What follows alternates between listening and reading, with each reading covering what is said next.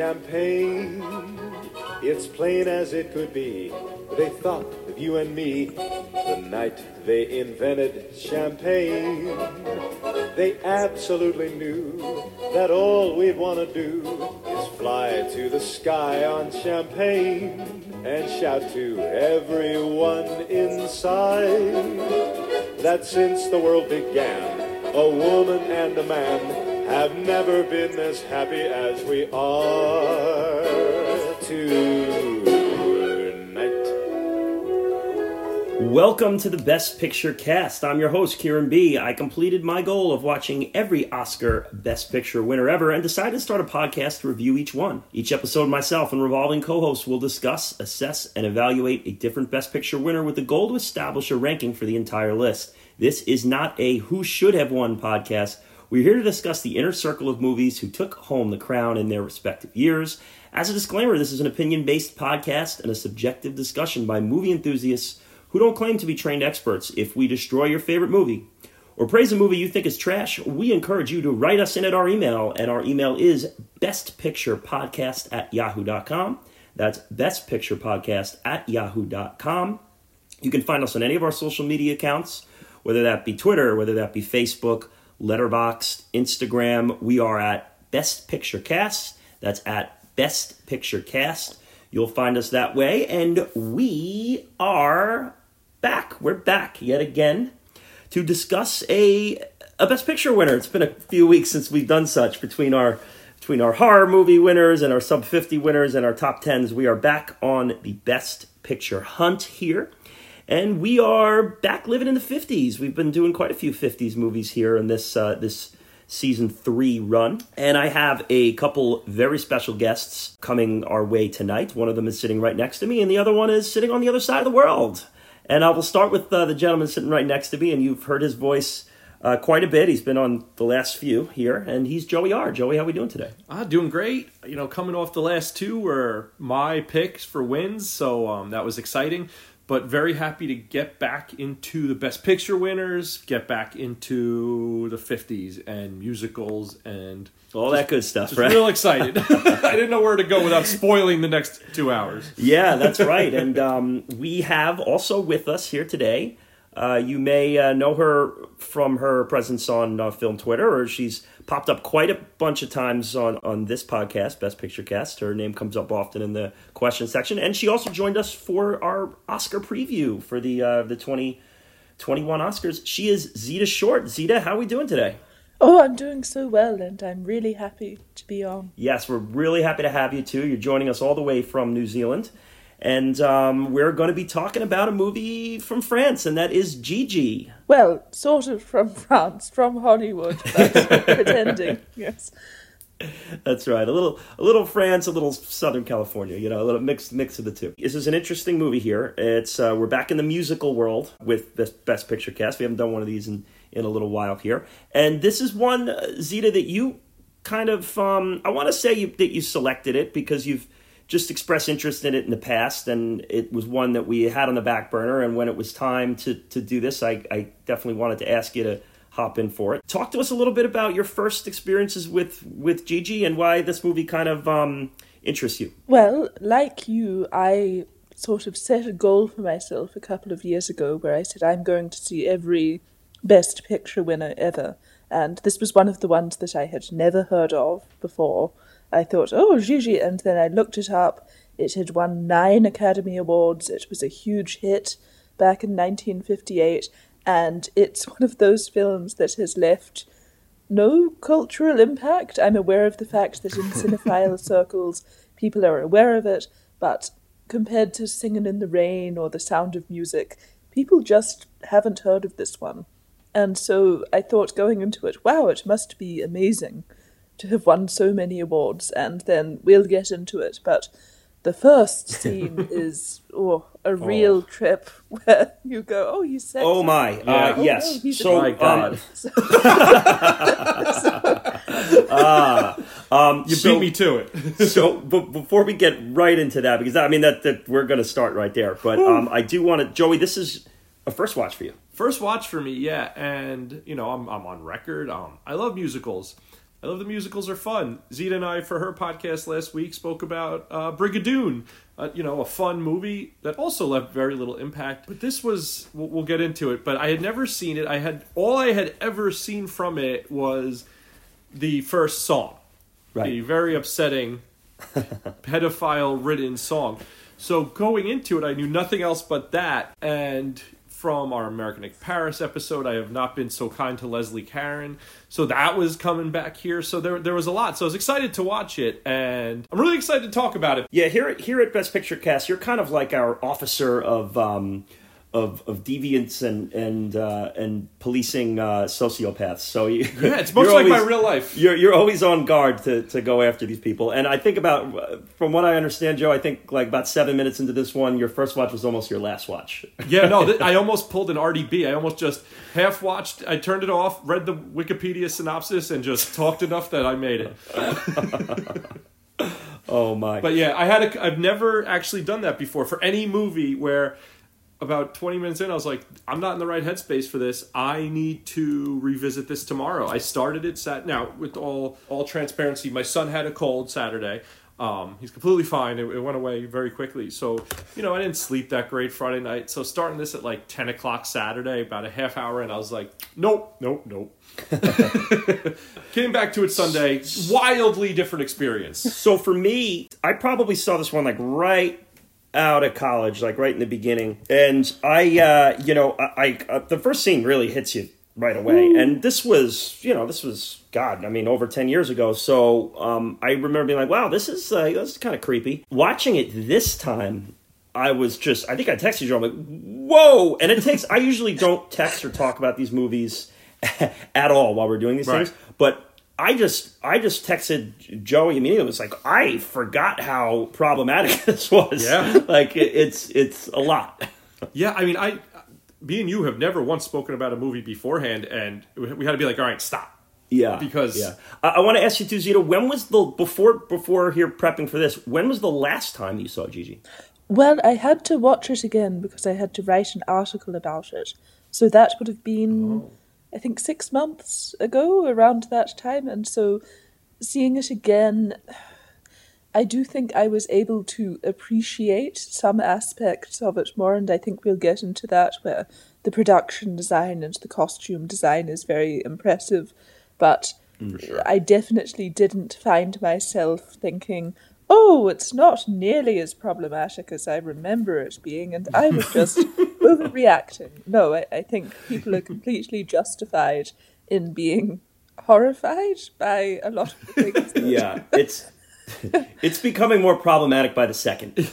I know. I feel I feel guilty that I'm not going to torch it this entire time. That there are things I liked about it, enjoyed about it, where you know, because I think we all know I find I find problems when there aren't problems sometimes, and this is just they hit you in the face with it. They they don't even let you breathe. Yeah, let's. Uh, I mean, let's say too, and just in in putting the info out for this, uh, film Twitter does not like this movie. Um, I don't know if you saw that, Zita. Yes, people are very anti Gigi, again, for understandable reasons, and we'll also get into it, but it comes out in 1958, and I think a lot of people question why this was the movie that won all of the awards when you have these other classics that came out. Yeah, and, and it kind of it it always when people throw out the worst best picture winner tag, there's always another nominee, popular nominee that's like tied there with it. You know, when it's with Oliver, it's 2001: A Space Odyssey. In this instance, I think it is. Uh, you look at it. I mean, my fair my fair lady is tied up with um, Doctor Strangelove, so there'll be Strangelove, another one there. Th- Those are just two Kubrick examples, but we have a, a, a Hitchcock example here with Vertigo in the mix, and you know, we'll talk about the other nominees at the very end of this thing, but I have to think that for a while there, that probably had something to do with it also. Yes, it probably did. And I just think bringing it up, it's very easy to say, well, this is the pro pedophilia movie, and that's why I despise it. And I think describing something like The Great Ziegfeld, which is so dull, just impossible to get through, but I think it's more difficult to throw out an easy justification for why it's so awful. It's just boring.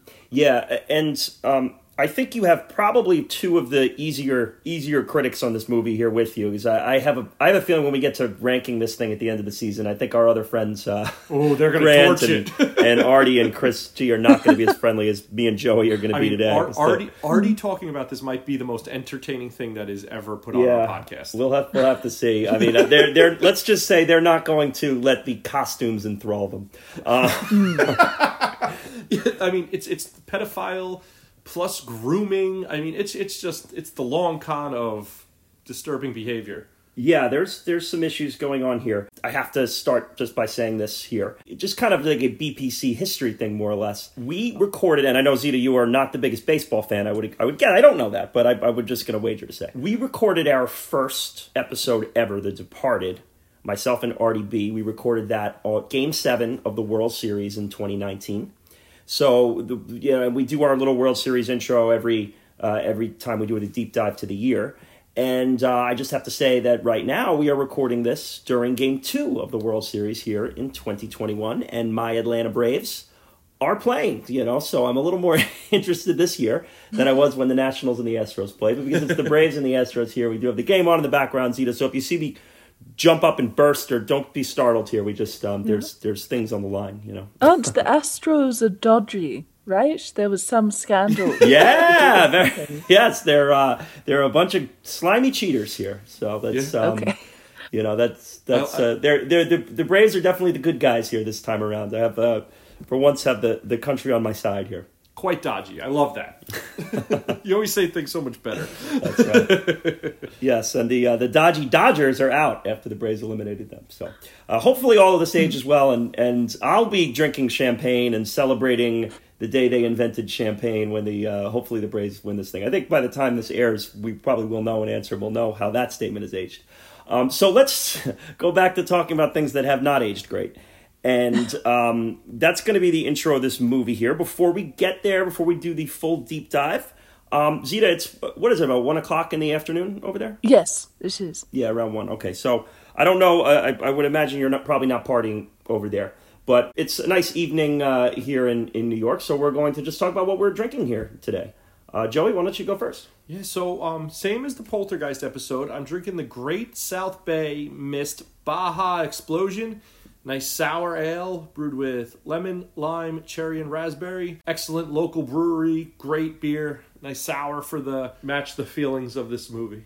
Yeah, that's great. I had to go French here. I had to go with the French name. Now it's French Canadian, so it's not great. I think I did something similar with the American in Paris Yeah. episode here. But I have uh, from the from the Unibroue brewery. It is their Ephemere apple, and it's often sometimes served in a champagne bottle. So Okay. I did a little double tie in there. What do you say? Are we ready to uh, to deep dive this thing? Zita, do we have any uh, anything we want to get out there before we uh, we do the plunge? No, I think we can jump right into it.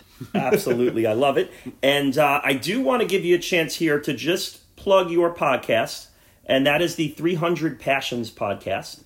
Uh, why don't you tell people a little bit about that? We'll plug it at the end as well and know how to reach out to you and stuff. Yes, so we discuss American romantic movies on this podcast, and we've had a lot of the Best Picture cast hosts on as guests. And as Joe referenced, he was recently on for an episode about Brigadoon, the Gene Kelly musical. So we do a lot of films like that, where they're old Hollywood musicals. And yes, there's just a lot of variety in terms of the films that get discussed, and you can find it on Anchor and a variety of other podcast hosting platforms. That's fantastic. And I know our Grant Z, uh, as we record this, his, his episode on uh, Say Anything just dropped uh, today. So that's that's exciting too. And I'll be on with you soon to do, um, and it's just an interesting Best Picture cast connection because in one of our earliest episodes, and I think this is one of your earlier your earliest mentions of uh, of Zita in this mix, is we were doing the other nominees for the Rain Man episode. And myself and Chris G kind of just mocked one of them based on its name. We knew absolutely nothing about it. We've never seen it.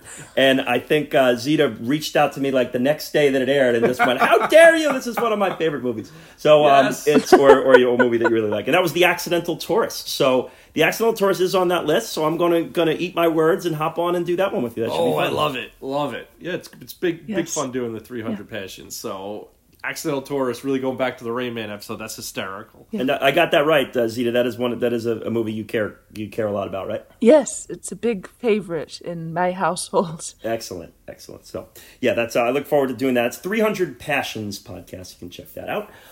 So, I think it is time to uh, to head back to head back to 1958. Are we ready to go? Let's do it. So the year is indeed 1958, and the U.S. president was Dwight D. Eisenhower. That D stands for. Do you know what, Joe? The D. Delano. No, no. Delano would be uh, that's um Franklin. Oh, Franklin. Yeah, FDR. Yeah, right. So uh, DDE, the D is David. So Dwight D. Eisenhower, also known as Ike. The D is for David there. And uh, on July 29th in 1958, Eisenhower signed the National Aeronautics and Space Act, effectively establishing NASA. So, kind of a, a significant year in American history there. We have the 1958 World Series, and it was another year where the Braves were in the World Series. So, we get a little uh, a little tip of the cap there. I like that.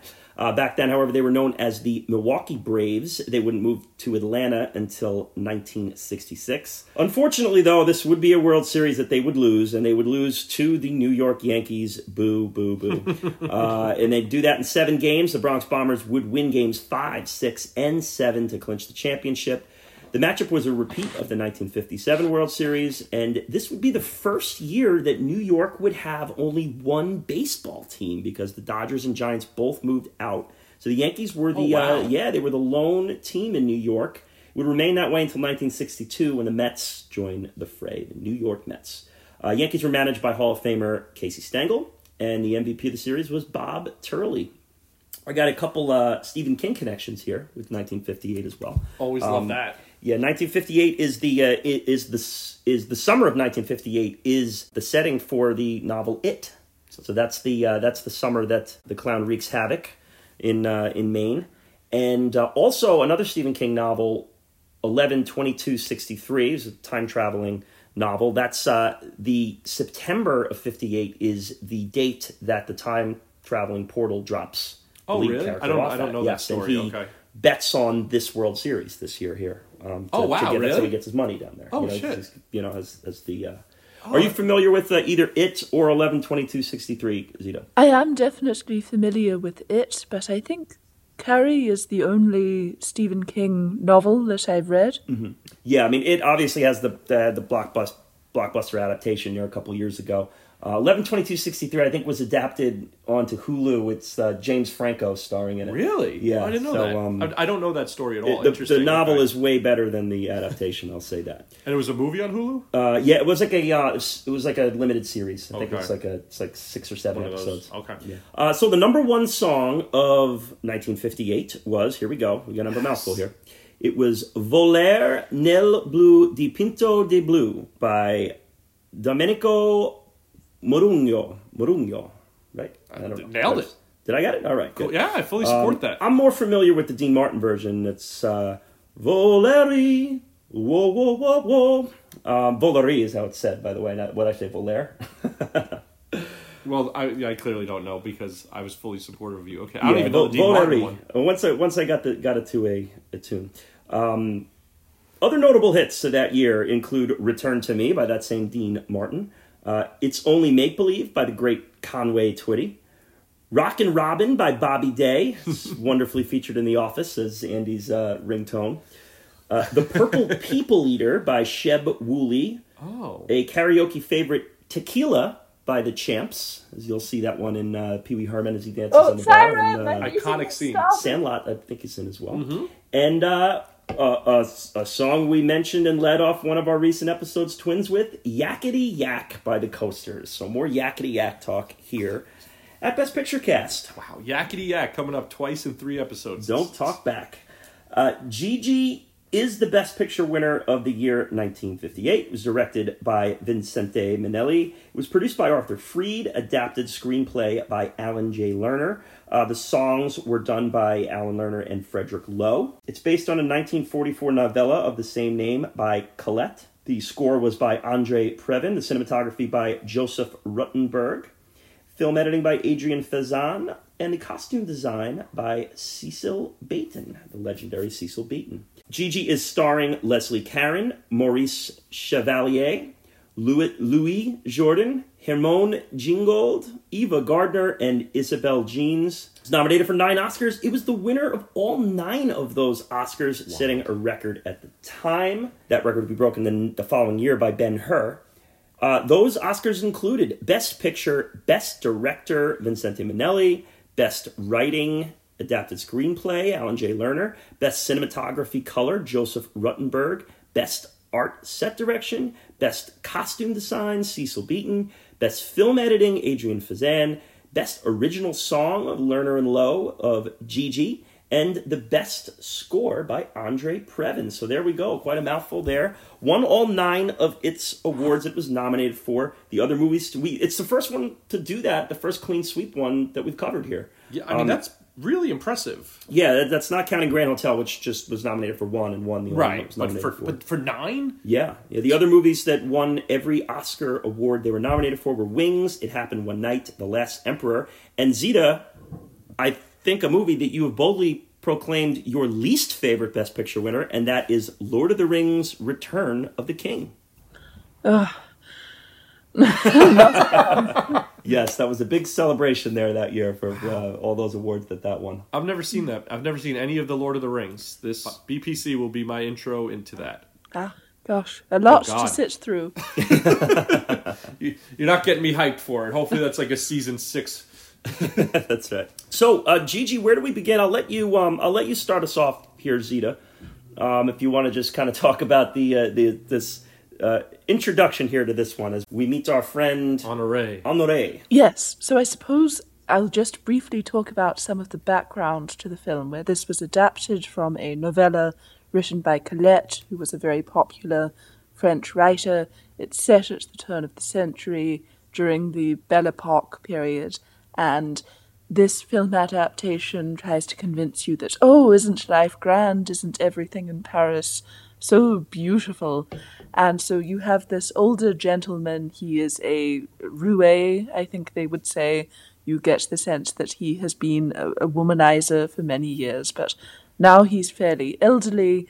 We see him walking along, he's talking about how fantastic Paris is. We're seeing some of the sights already, but then you can clearly tell that they're cutting between on location shots of Paris and then Maurice Chevalier on a set. So it's sort of strange that you have these very obvious cuts between two different locations, but he decides to launch into the first song of the film, which is entitled Thank Heaven for Little Girls, and he leads us into it by he makes some strange comment about the fact that oh older women are hideous and then one walks by him and she pauses strangely and he frowns at her. He makes a face of disgust. So immediately i think from a modern viewer's perspective you turn against him because he is an elderly man. It's not like he's a spring chicken and he's displaying a pretty obvious form of sexism by doing that. And then he's uh, singing this song, and you are immediately creeped out because he's not talking about even teenage girls, he's talking about little girls of five or six or seven. And then he references the fact that their little eyes are so helpless and appealing, which is also disturbing. And you have shots of these little girls and he's sort of staring at them and you're meant to find it charming. I think you're meant to see him as this avuncular older man who appreciates the spirit and passion of young girls, but it can't help but come across as something creepy where it seems like he is physically attracted to them and it's just wrong. It immediately rubs you up the wrong way. And then he decides to introduce us to Gigi, who is the titular character. She's a young woman, a teenager, and she's noted for being outgoing. She's a bit more of a, a ruffian than some of her peers. And she needs to be taught to become a, a high society lady. Yeah. So, um, you know, there. I want to start off with with Maurice uh, Chevalier here, who's playing Henri, and I I think that you know when it comes to this movie, I think that there's I mean, listen, there's no way to watch the first part of this movie and not be completely alarmed with what's going on, and it's I, I it's not just the song, it's every as you said, Zita, it's everything he's explaining and describing coming into that. It's like, whoa, this is like this is out there. And I, I my second viewing here, where where I rewatched it today, I kind of like I I looked at the movie in a slightly different lens. And I think when if you if you play around with the context of what's going on here and, and kind of see some of the artistry that they were doing, it becomes a little bit easier to watch and a little a little more palatable if you just kind of from the start view him as the shit heel villain. Like if you just if you just look at it like this guy is like the Joker, this guy's like a sinister, evil bad guy. If you watch the movie that way, it, it all the whole movie begins to make a little more sense. Hmm. Um, and I think once I started doing that, I think I kind of like was able to enjoy it a little easier. I mean, what, what, what do you think about that, Joe? Yeah, I mean, I, I think very quickly this guy is clearly the shit heel. When he's talking about, oh, liking younger girls, I'm thinking, all right, he's talking about like 25 year olds. like, all right, you're old, you're kind of a creep, but like whatever. And then next thing, he's singing this song. Okay, he specifies five, six, right. seven. Well, then, like, oh. then he gets into it, and then there's this. You know, he's staring at this little girl singing about what are little boys to do while this five year old girl is like eating a lollipop and he's just like lustfully looking at her and I'm like what are what what are we doing and it was you know, and I, I think sometimes I get made fun of for pointing things out that maybe you know you have to catch with. But this was they. Oh, they're teeing it up for you here, right? They they're just it's it's wild because coming into it before the song, one I did not think that they were going to come in hot with the pedophile song, but I actually didn't mind the cuts between you know on scene and it because I, I thought it looked cool. I thought they were building a nice world. I'm like, all right, I'm, I'm, this is good. And then when he scoffed at the old woman, not even an old woman, and adult. He, yeah. he scoffed at an adult. Yeah, I should mention too that there's um, this was not an easy movie for them to film. They had a lot of uh, a lot of issues because it was a short time frame where they had to do it. They used a lot of authentic locations, and this was one of them. This that is an actual park that's actually very very busy. Uh, in modern day at this time. So just to get that whole thing cleared and to film what they were filming there was very difficult for them to do. So then they, of course, like as you said, they had to piece in some set some set pieces, and they do that kind of throughout. But there's a few scenes like there's a museum, an authentic museum that they right. use. That ice rink was an actual spot. That was cool. There's a bunch of there's a bunch of the visuals here in the set designs that really that really worked for me. Absolutely, and I, I you know I was looking into a lot of the other sets. Um, I purposely didn't look up this park because I didn't want to be this. This felt like the creepy park, so I just avoided it. um, but like a lot of the other places that they do, I, I thought were really cool, and I thought they did a really good job of building feeling like France. I mean, they invented like geographical time travel in this movie for later stuff. But yeah, I, I think that all worked. It's just when you have a creep right in the middle in a fancy suit, I did enjoy him breaking the fourth wall, but I think that.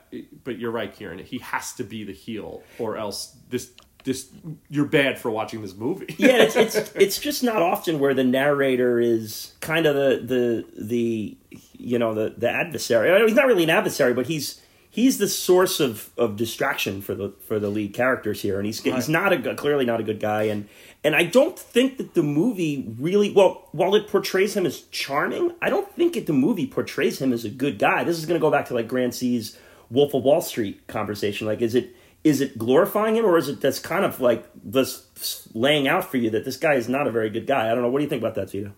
So I think. It- it's an issue with the film and with a lot of these Hollywood musicals that they take these stories that have these very disturbing, dark undertones. And I think the issue is they don't really do anything to address them.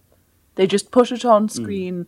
and I don't think you do get a clear sense of interpretation in this film. It feels like they just went, oh, this novella, it's popular, let's bring it to the screen. It'll give us an opportunity to put Leslie Caron in some pretty outfits, and we're going to be able to shoot on location in Paris. And I don't think they really thought about the story. They just treat it as though no, this is just the framing device that allows us to get to some songs.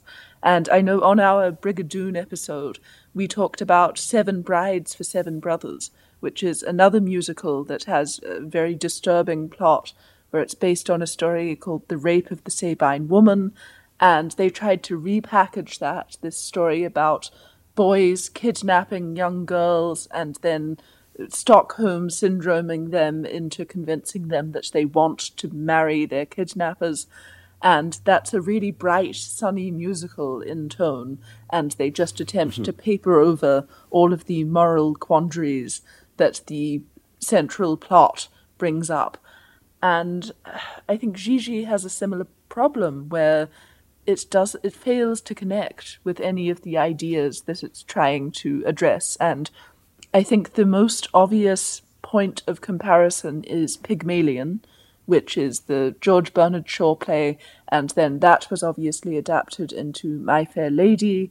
And I know a lot of reviews for Gigi, because My Fair Lady was a big hit on Broadway at the time, said that this was essentially just a rip-off of My Fair Lady, and it was just mm. MGM trying to make some money off of that story. And I think Pygmalion the play does a really good job of being a class critique and making a lot of points about how the upper classes are ridiculous for being snobs and their efforts to mock the lower class and keep them down are horrific.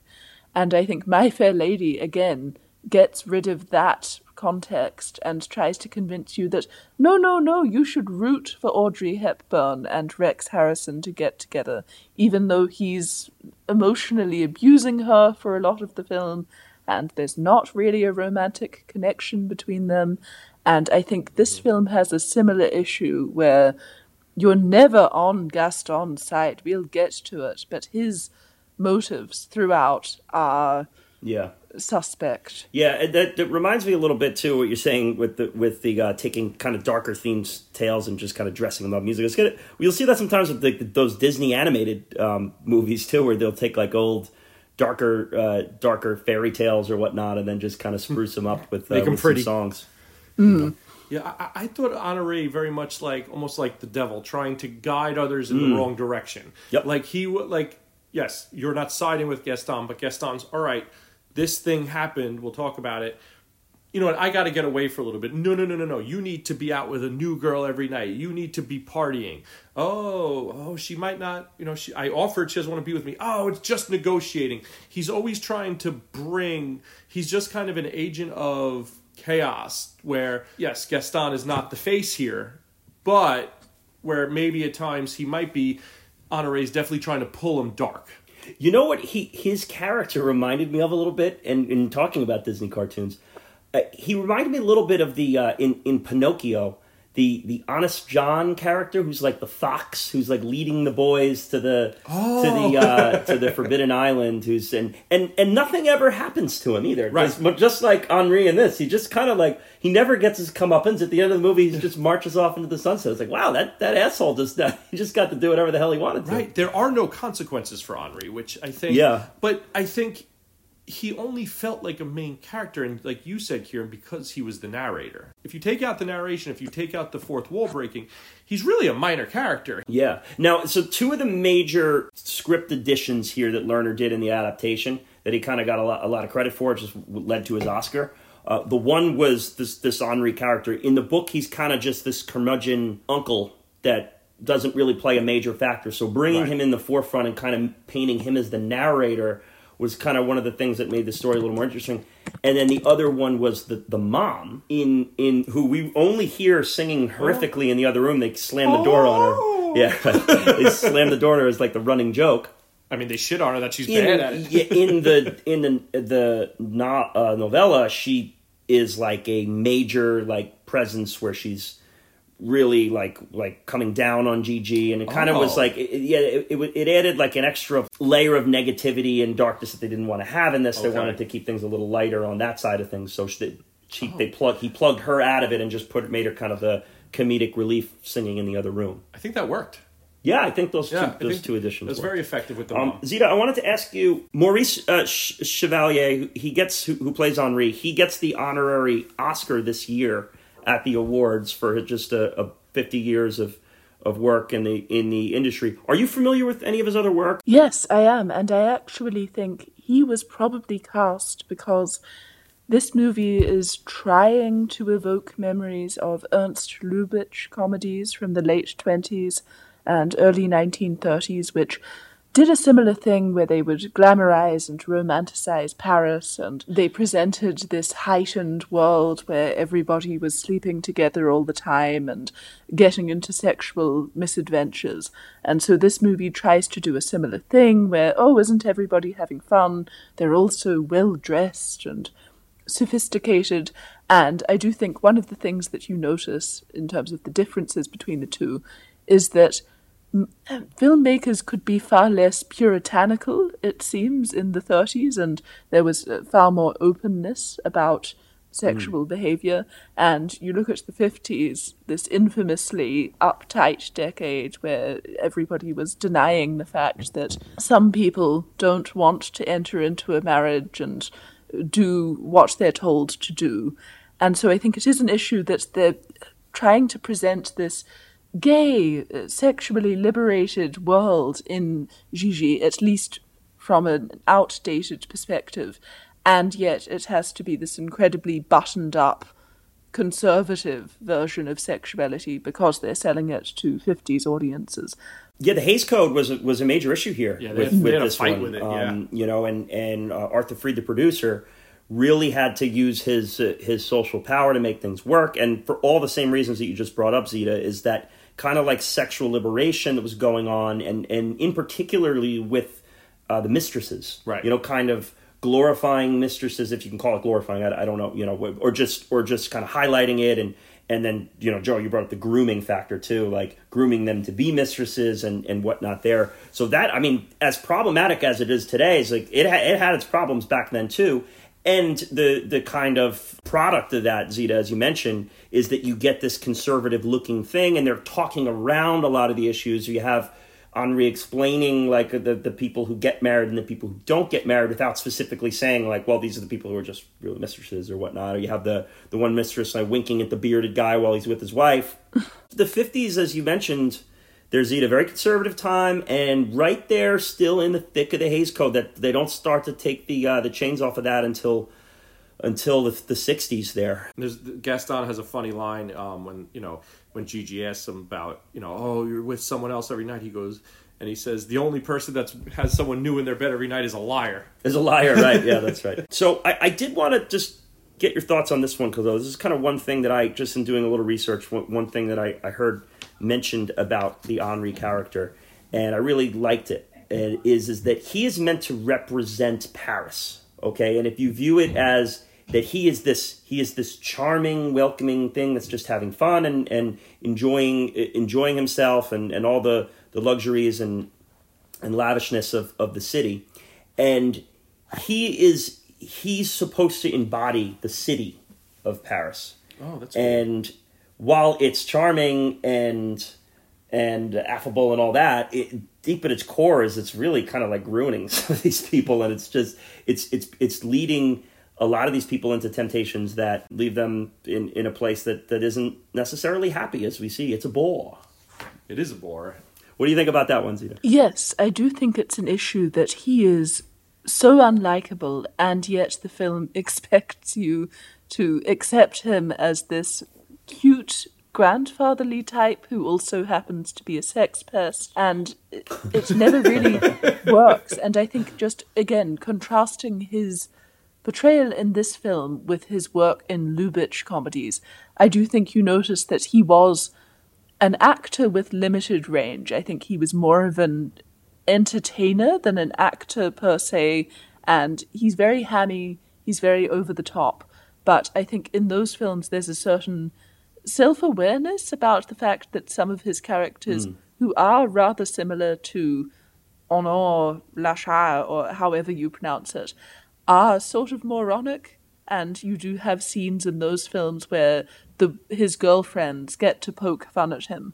And so I think that really offsets it. And in this movie, there's none of that. I think you are asked to accept him as this good guy that everybody's on board with. And it's also an issue that the story doesn't have much of a structure, at least in terms of how we traditionally think of how films work, where you have a three act structure. I can definitely see this working in novella form, where, from what I understand, that novella is more about Gigi's experiences and you're seeing things from her point of view, and it's an exploration of her inner world. Whereas in the film, I think it would work better if it was more of a Pygmalion thing, where in that movie or the, the adaptation of that play, it's all building up to her showing up at this high society event and trying to fool people into thinking that she's upper class. And I suppose they try to do that with this one where Gigi finally transforms and they go out on a big date. But it doesn't work quite as well, and especially during the first two acts, there's not much of a sense of forward momentum. It just seems like, oh, Gaston is bored. Now we're going to get another scene where he goes to visit Zsa Zsa Gabor, and there's just a lot of sitting around, and I don't think Alan J. Lerner, as a screenwriter, is particularly good at his job. I know these were hugely hmm. successful musicals at the time, but even My Fair Lady, which was also a big deal, you notice in that one that he has songs that spell out an idea and then basically ripped dialogue from Pygmalion that spells out that idea again. And I think Gigi has similar issues. Yeah, I mean, remember looking, seeing it. There's like three minutes left. I'm like, three minutes left. What? The, are they gonna wrap this thing up? Like, what? Are they, like this? This? Nothing's happened yet. You know. like, I do want to before we we're gonna move on from this opening scene here, but I do I do want to mention though that there is some slick camera work in this thing. It does win the cinematography award. And, and, and there's a lot of little examples of this of them kind of using the cameras to tell stories but in kind of the intro to that song there you see you have the girls playing to the left there, and there there's a lot of motion there. They're running circles with Gigi in the center of it. And then to the right of the screen, you see the the more established women who who are now either married or with, right. and they're all still. No one's moving to the right of the screen. You know, it's showing you the progression left to right of how things start and how they end up, and whether it's Paris that does this to them or not. I just thought was interesting as well. So you see a lot, a lot of little examples of that of using extras. There's great use of extras in this in this film. So later on, you'll see where when uh, they're kind of doing the walk into the room and everybody freezes and stops talking. It's my favorite scene. Yeah, good, good, good stuff there. So I want to talk a little bit about the about the women in this thing here, Zita. Uh, you're kind of our uh, our actress expertise here, and I think the best place to start is is with Leslie Caron. Uh, what did you think of her performance in this one, Zita? So I know you've already done an American in Paris, and that was her first film role. And as you guys described, she was plucked out of obscurity essentially and told, "Hey, you're a French girl who has a background as a dancer." So now we're going to put you up against Gene Kelly, one of the most experienced musical actors in the world, and you're going to have to act in a language that you're not really used to speaking in, and you have very little experience, but we're sure that you'll be fine and everything will turn out well. And I think you watch that film, and it's very clear that you're seeing an unexperienced performer. She just seems stiff, she seems uncomfortable on screen. And I think seven years later, she was a far more experienced actress at this point. She seems far more comfortable on screen. And 100%. yet, I, I can't help but feel like she does a lot of pantomiming in this film, and they are really trying to push the fact that this is a little girl and Leslie Caron, very young, very youthful. I'm not suggesting that she looks old or something, but I think she's really pushing the girlish mannerisms too hard. I don't think that any 12 or 13 year old girl does quite as much preening, and she, she does a lot of gestures that just seem out of place, and I don't think she's ever charming enough to inhabit this role. I, I think you're really meant to sense that everybody who meets Gigi is immediately taken in by her, and there's something infectious about her personality. I want to ask too. How do we? It doesn't say how old she is. How old do we think that she is in this? I think she's meant to be in her mid teens. At least that's how I felt, because I assume like at 16, that 15, time 16? a woman of 18 uh, would have been married already, most likely. I'm optimist. I'm hopeful that it's 16, 17. And not yeah, not like thirteen or fourteen. Yeah, it you're has to be yeah. 16 or 17, or else I think I can't talk No. about this movie. I like Leslie Caron Hmm. in this, especially. I mean, you know, anyone who's heard American in Paris, I wasn't super nice, and if you've heard, Brig- you know, when Brigadoon comes out, I may also not have been super nice.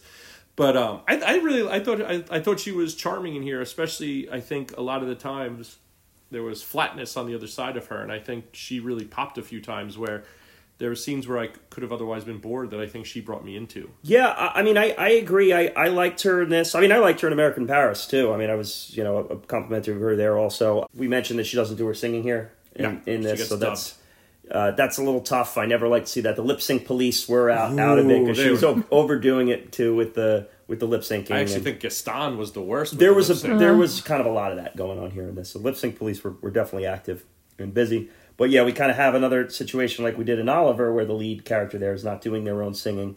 Well, she found out after. She sung. Yeah, you could find the songs on the CD. Yeah, she well she yeah. reco- she did Yeah. a recording for the soundtrack. Yes. they dubbed her over in this, and not great, but I, I overall do like her in this. I think she fits the role well. This is a good seven years after Seven American years. in Paris. Yep. I think was she was uh, nineteen or twenty in that one, so she's kind of in her mid to late twenties here. I was a fan of what she did here in this one. Um, how about uh, how about the other two uh, women here? Her her grandmother and her aunt. Grandmama. So Played you by have- uh, Herm- Hermione Gingold and uh, Isabel Jeans. What did you think about them? Well, I think they're both character actressing, you could say. I do think they probably have the more vibrant characters and they get to introduce a lot of comedy. I think one of Caron's issues is that Gigi as a character is a bit of a blank slate. You are told a lot about how she's spirited and young and happy, but there's not a whole lot going on with her personality. And at least with the aunts, they are horrible people. We will discuss this, where you get these scenes where they're talking about, hmm, so how are we going to sell off our very young niece who definitely isn't prepared to get married, but how are we going to work this out, this financial transaction, so that it will benefit us? But at the same time, you are meant to see them as these charming older women, and you get a scene where you find out that Chevalier's character was involved with one of them when they were younger, and they have a mm. little mm. exchange.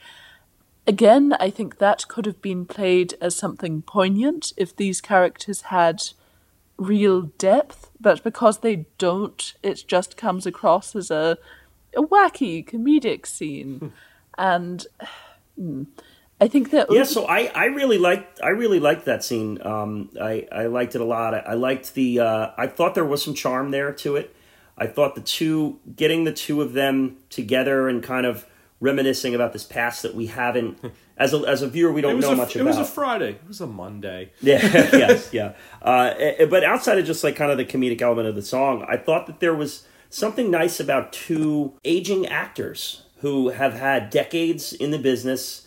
And in a way, they're almost reflecting on their careers a bit. And I, I thought it was a really nice. I love the color tones that they did That was a there. good scene. Um, it was one of my favorite scenes of the movie. I, I really and I thought probably the strongest song in the movie. I want to say. What did you, what, what did you think about the music in general, Zita? Ah, so this is interesting because I do think, thank heaven for little girls, if you don't listen to the lyrics and take in how disturbing they are, that's sort of a catchy, charming tune. I don't think it's anything that could rival any of the songs in Singing in the Rain, but it, mm-hmm. it works on its own terms in terms of the beat and the melody and the rhythm.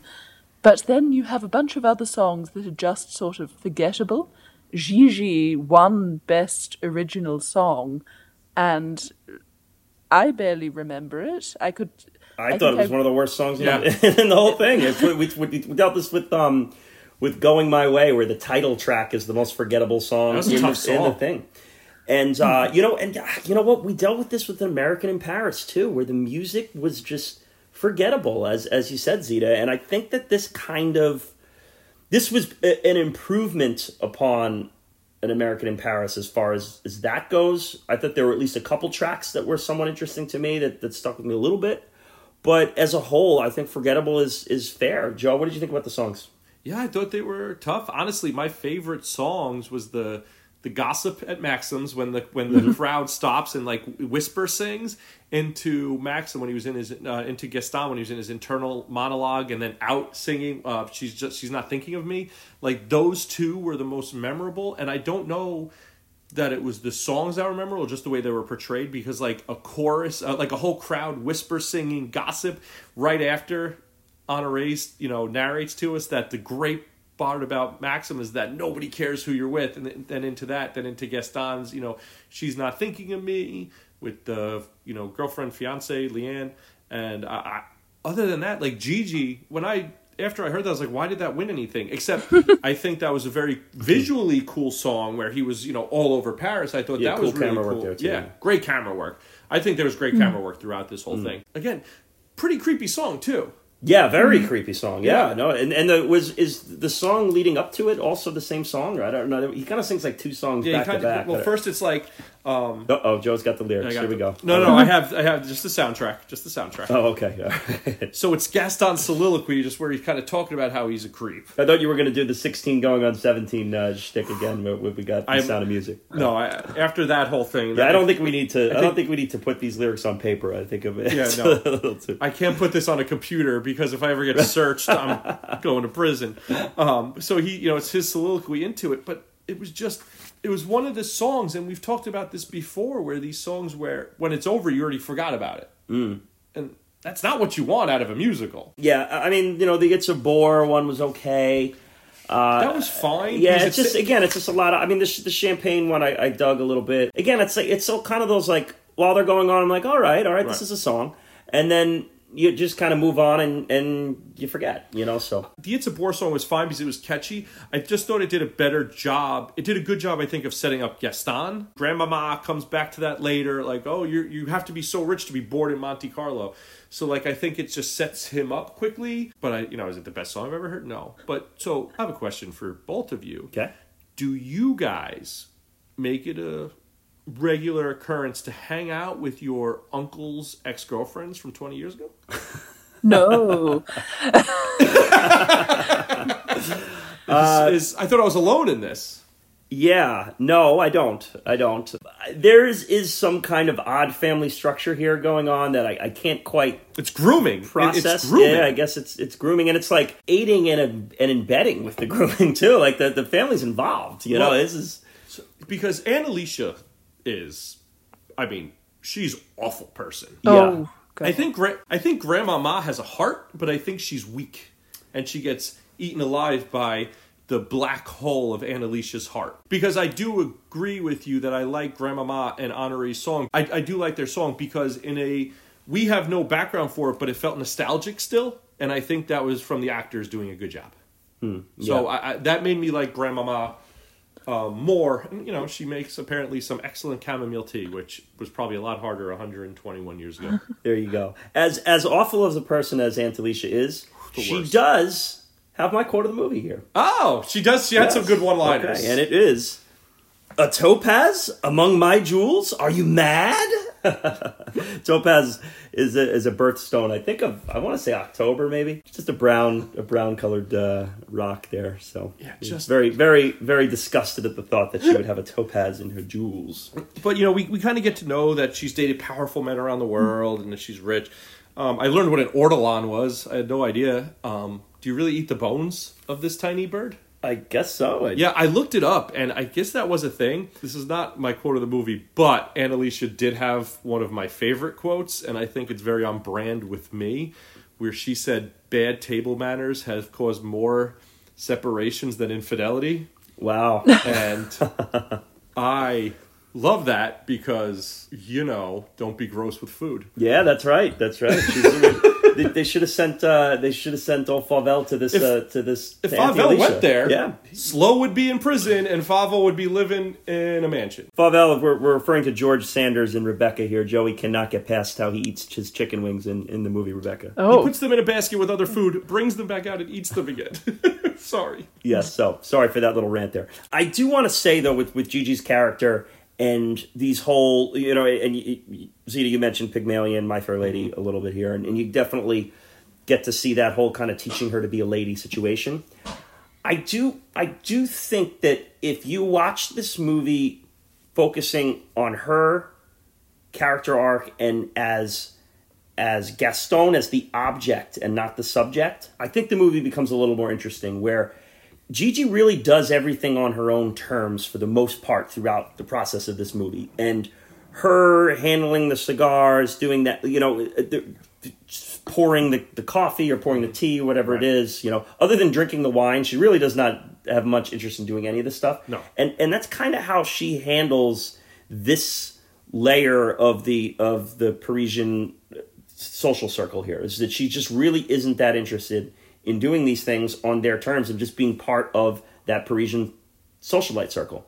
And I, I, I kind of like that even in the end when she, you know, she says no, she says no to Gaston, and then she says yes, but, but she's fitting in when she wants to fit in, but it's not what she ultimately wants until he realizes that the only way that it's going to work is, is that he's got to marry her. Right. Um, I really like her arc as far as that goes. I don't know. What do you think about that, Steve? Yes, just bringing in Pygmalion again.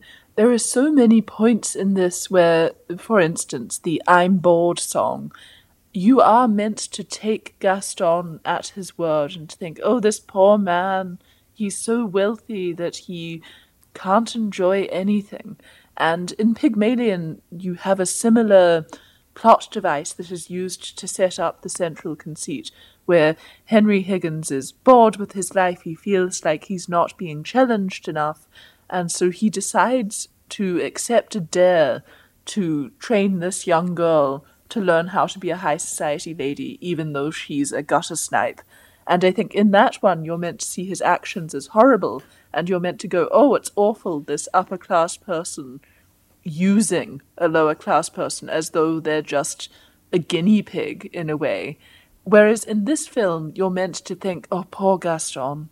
Oh, his mistress is cheating on him. Isn't that awful?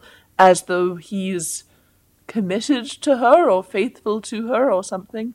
It's very odd that you're meant to be on his side. There's all this thematic depth that could be mined out of some of the songs, and it's just not there because it feels like the screenwriters are afraid to go there, which is a shame. Could you do been- see though in that in that card game is that she really kind of wins over him at every point of this movie. And the card game i think is the is kind of the epicenter of that where he though he thinks he's setting her up and though he thinks that he's in control she's kind of in control of him the whole movie. It is kind of a shame that he gets to have the girl at the end of this thing. I mean because yeah it, it, he is not a likable character and he's not someone that even though the movie as you said Zita kind of like sets you up to to root for him he's not someone that you really root for. The one thing that you do like out of it is is is that gigi kind of has him under under her thumb this entire movie. I don't know. What do you think about that joe? Yeah, and I think where that really shows is when he, you know she comes out in the new dress, um, and he wants her dressed more like a little girl because he is also a pedophile like his uncle. But um, he, he and he th- he throws a hissy fit and runs away. She goes to the mirror and goes, "Why do you run away?" She knew I- he knew I'd go back at her, and it showed. And I think very much like you said in that card game that well, this guy, oh, this big powerful guy, you know, he buys this and it makes all this money, whatever he wants. You know, I don't care what car I have that she's in control. She's a lot smarter than anyone gives her credit for. Like she understands the back and forth that they have better than he does. She's, I think, playing much more of a pragmatic role. He's playing more of an emotional role. Maybe because he's never been told no. Maybe because nobody's ever come back to him. Maybe because he's just a whiny baby. I don't know, but yeah um, he she's kind of grooming him for her in many, in I wish. but let, please, let's turn it on that because you know I, I think I think she's more powerful than they meant her be. Sorry, Zita. No, and I think it could have worked, this story. It could have worked far better if they hadn't pushed the romantic angle so much, and if mm-hmm. they had acknowledged the fact that what Gaston is doing is immoral on some level, or if they had presented the titular character as somebody who is aware of the fact that she exists in this world where she has to use sex and love as bargaining chips, essentially, in order to get married and to achieve financial security. Instead of presenting her as this dopey kid who doesn't get what's going on. Hmm. And uh, you could have had something like dangerous liaisons, even, where you have all of these awful, immoral people, and they're all very witty, and you're sort of delighting in how awful they are. I think that would have worked much better as a tone, and if the film had been upfront about the fact that Gaston is a creep, then I think it would be much easier to enjoy the scenes where she's getting one over on him. Yeah, and you know, I mean, while I think it's safe to say that this movie hasn't really aged great as far as forget about the content, but as just as far as relevance today and and what people love to watch today.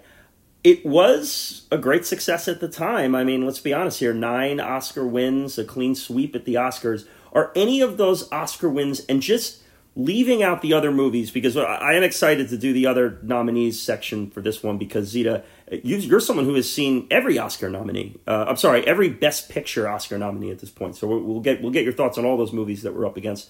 But out of those nine wins, are there any that you look at just in the context of this movie alone, Gigi, that you consider mm, not so good, particularly offensive, whatever it might be. Yes. So I think this is the point in the podcast where I should note that I've been really down on this movie so far. I've been criticizing it, but at heart, I have to admit that things like the shot composition and the set design and the costume design have won me over at points when I've watched mm. the film, and I can see why in all of these technical categories it triumphed.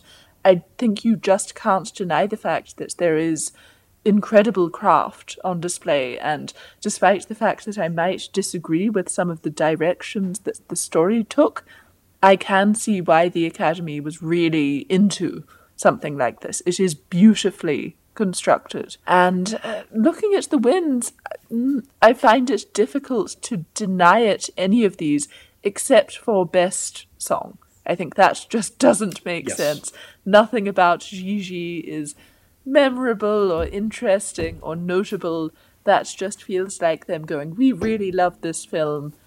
Let's hand an award to this song. And it's just it doesn't make sense on any level. Yeah, I, I would agree. And I know that not every song on the soundtrack was eligible because I think that there were a couple that were used in other mediums before this. So um, Gigi was one that was specifically written for the movie. This became a Broadway play after the fact too. So I think it, it, it, I don't think it was a successful one or, or, was on for very long. But Joe, out of the nine wins, were there any one of those wins that kind of stuck out to you that no, I got an Oscar for this? Or I think all the production design, any the cinema, I think the cinematography one was great. Something that really stood out. I'll, I'll, I'll rattle them off here just for the okay, listener okay. too. Just, to, yeah, I don't, just, I, I don't sure. expect everyone listening to have Gigi's nine Oscar wins memorized here. Uh, picture, director, writing, screen, uh, adapted screenplay, uh, cinematography, art set direction, costume design, film editing, original song, and best score. So honestly, I think the the writing, the mm-hmm. adapted screenplay, like was is this the best written thing? Like I don't think the dialogue was ever fantastic. Yeah, I think that that came from and I should mention that there was also a, there was a Gigi movie that came out soon after the novel came out. It was a French movie, right? Know, entirely, you know, entire, entirely in French and whatnot. But um, I think a lot of that award came from just taking the fact you took this popular novella and you turned it into a musical and you shifted around a couple of characters. So I think from the adapted standpoint, I think it maybe I, it, right. it, it maybe worked for them there. I think that one is the biggest one because you know I don't like the Gigi song, but it was big. I don't know what other songs were there that that year, but um, you know I think Gigi's a bad song. I said that like I would rather. Yeah. Um, I don't think any of these songs are best pictures like our best song. Yeah, and I don't know what else was up, so it's tough to that right. can always be tough to say. Interesting that there's no acting nominations. Does that surprise you, Zita? Is there one that if if you had to pitch one, who who might it be? So it does surprise me, but then I did some reading about it, and from what I read, apparently the Academy was uncomfortable with the idea of giving Chevalier an actual nomination because he had been a not a Nazi sympathizer during World War II, but he was in France and allegedly, well, not allegedly, there is proof that he did agree to entertain for Nazi officials and decided to Oh, go go along with it. And I think you can be sympathetic to that because obviously he didn't want to die, and it, it, you don't know what you would do if put in that position. I think it's very easy for us, from a modern perspective, to say, no, I would have walked up to a Nazi and told him what I thought of Yeah. him. But there was the, the very real threat of being murdered or having your entire family murdered at that time. And so I, I get why some people did make decisions to just go along with it and try to get through the war. But it did tarnish his reputation for a long time. And I think this film and others in the late 50s were seen as a comeback for him. So they give him an honorary award, but they allege that he might have been shut out because there was discomfort over the fact that he had committed these actions during World War II. And then I think the Caron snub is probably the most puzzling of all of them, where this is the Best Picture winner. She did receive two Best Actress nominations, so clearly they weren't allergic to her. And it just seems odd that this didn't happen. And you look at the Best Actress slate this year, and you do have five very famous women all in big, showy roles. So I suppose I understand why she hmm. couldn't compete with Susan Hayward and Elizabeth Taylor and Deborah Kerr. But you would still think that she came close. Yeah, it, it, it is. That is kind of the thing too. Is that when you look at it for what it is, you say, oh, "I just coming into prepping for this, I had, I guess, I had assumed that Leslie Caron was nominated for this because I know that she had been nominated before. So I think I was like, oh, she must have got the nomination for Gigi.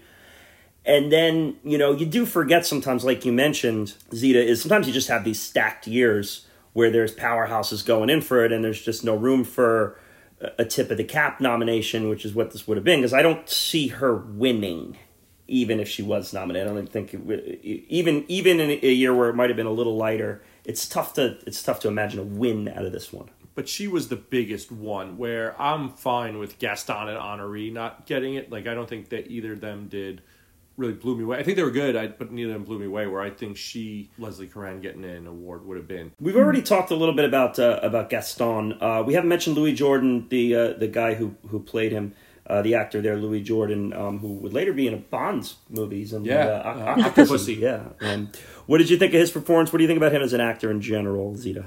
So for me, he's a bit dull. I know you had this whole stable of French actors in Hollywood at the time where you had Caron and Jourdan and Chevalier and Charles Boyer, and they were all collaborating on these Franco exploitation films.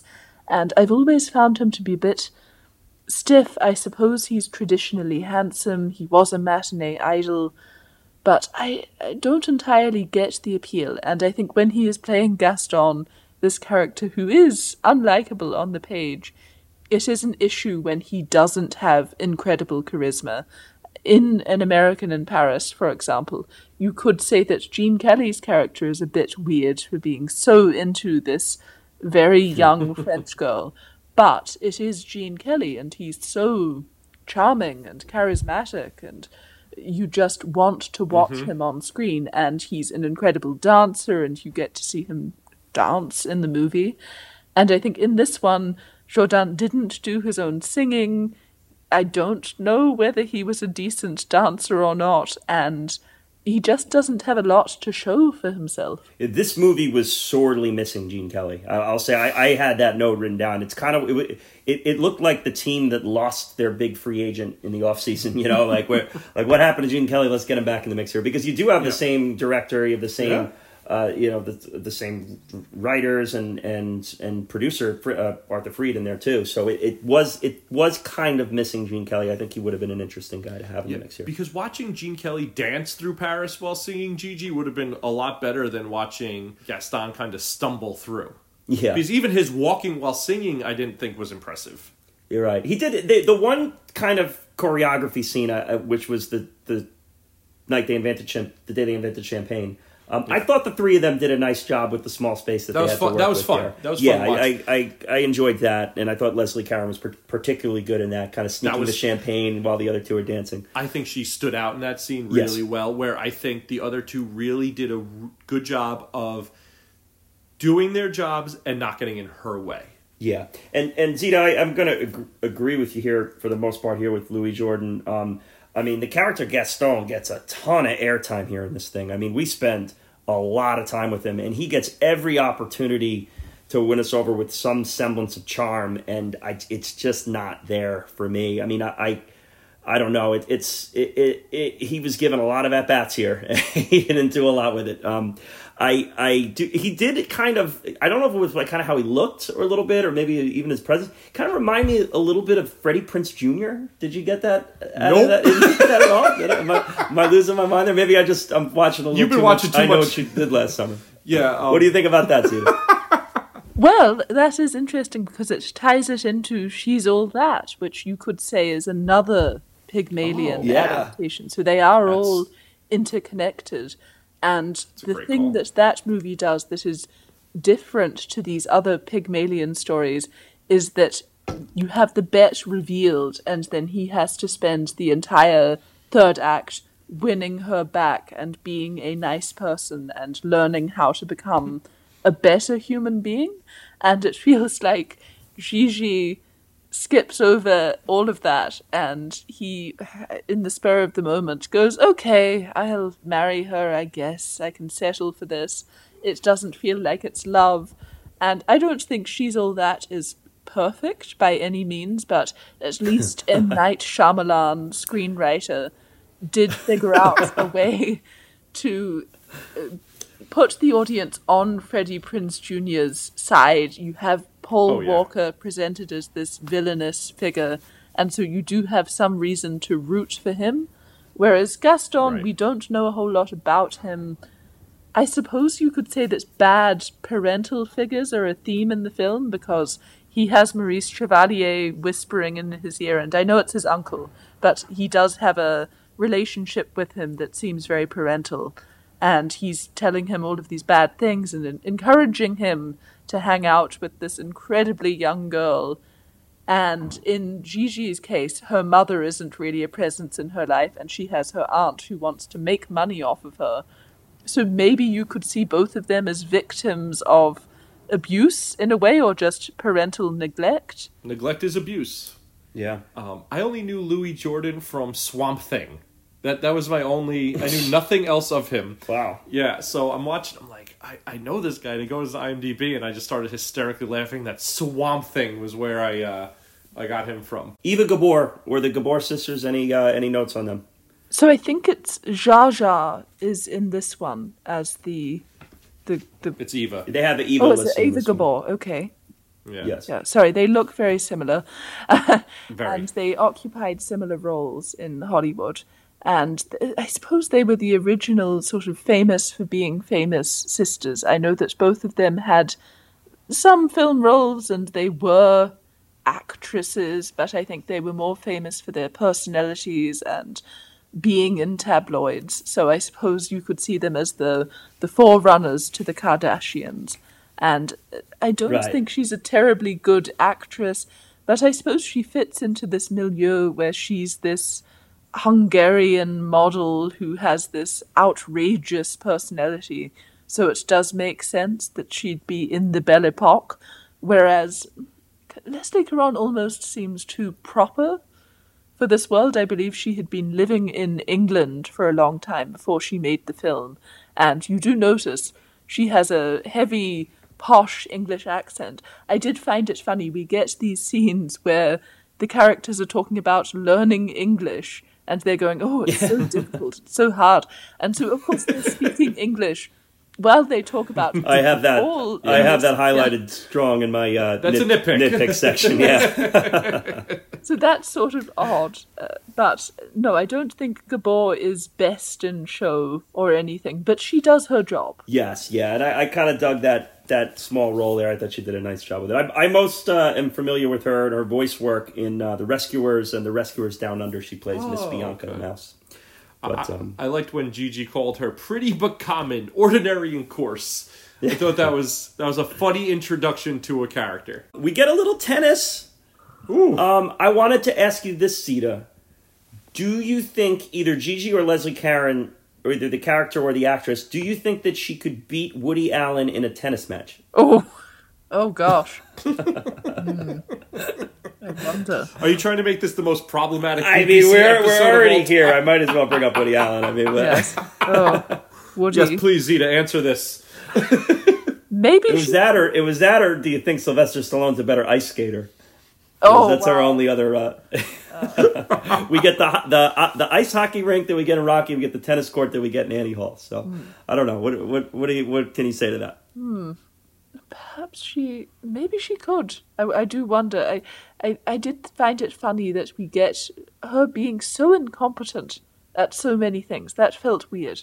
Yeah. Yeah, and I think thought that was just again a nod about her just not not having any real care to syncing up with this world. You know that, Yeah. that she's she's in her own world and she's doing her own thing at her own pace and properly uh, sniffing a cigar or properly pouring a, a, a cup of tea or or playing tennis or all the, all those things are you know she'll do it because her aunt is making her but she really has no interest in, in being efficient in any of it that's what i took out of it at least Yeah, and I think she just has fun. I don't think, you know, in that world where everybody's wearing neck to toes gowns playing tennis or suits playing tennis, and, you know, the other woman they keep showing was being proper, and she's flopping around. I think she just doesn't give a shit.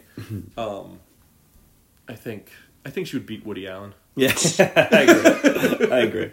Um, so y- y- you mentioned before, Zita's that though you've been we've been doing some beating up on this movie is that uh, one of the things you, you did really enjoy was the was the costume design, and, and that's one of the things that kind of elevates this movie in general. T- talk to us a little bit about the, the costume design and, and the, the role that you think it plays in this. Well, I think a lot of the outfits are just glorious. And I think one of the things that you have to accept is that this, like a lot of old Hollywood productions, is gaudy and tacky and over the top. And I think even though they tried to convince people that, oh, Gigi, it's so sophisticated, it's set in France, we hired all of these French actors, it is tacky. I, I don't think there's a whole lot going on here that is the height of sophistication. And yet, I think that visual aesthetic works, and in part just because Vincent Minnelli, very famous for his use of Technicolor in a lot of films and his ability to really successfully integrate new technology into pre existing stories. And I think it does work really well here. There's a great balance between a lot of the bright, garish colours and whites that help to balance all of that out. And again, it's not the most tasteful use of colour, but I don't always think that is called for. When she walks into her aunt's living room and you have these bright red walls, and you think, God, did anybody ever have their house painted this way? But it looks fantastic. It really does keep you engaged. And uh, on some level, I thought this might have even worked better as a silent film. I think it looks fantastic.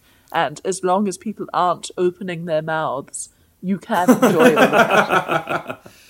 I mean, I I loved every single room. I think Maxim's was one of my favorite locations. I love Grandmama's house. Like, I, I think each they did a really good job. You know, Paris has a personality of its own, and they did a good job with that. But I think each location they were at had a personality and became a character of its own, which I really appreciated because I I think that's something people try to do and don't succeed at always and, and i think they did a really good job here Yeah, I, I do want to just call attention to is that the, the extras here, just each of them having such an elaborate dress on and, and a costume. There was- no, they didn't broad stroke anything with the costume design. They made sure each person in in in the shot was dressed to the nines. uh, whether that was in the park scene in the beginning or in the at the ice skate rink scene or during one of the one of the galas that they're at. Um, just really, really, and I, I, I, I heard that they did a lot of um, looking at old French paintings. Yes, which was and, cool. And trying to recreate costumes based on that and recreate set designs based on that. So there was a ton of attention to detail to this. And like as you said, Zita, although it is super big and super lavish, and maybe that turns some people off, um, I I really appreciated the color palette of this movie and all of the work that they put into every single person that appeared on screen.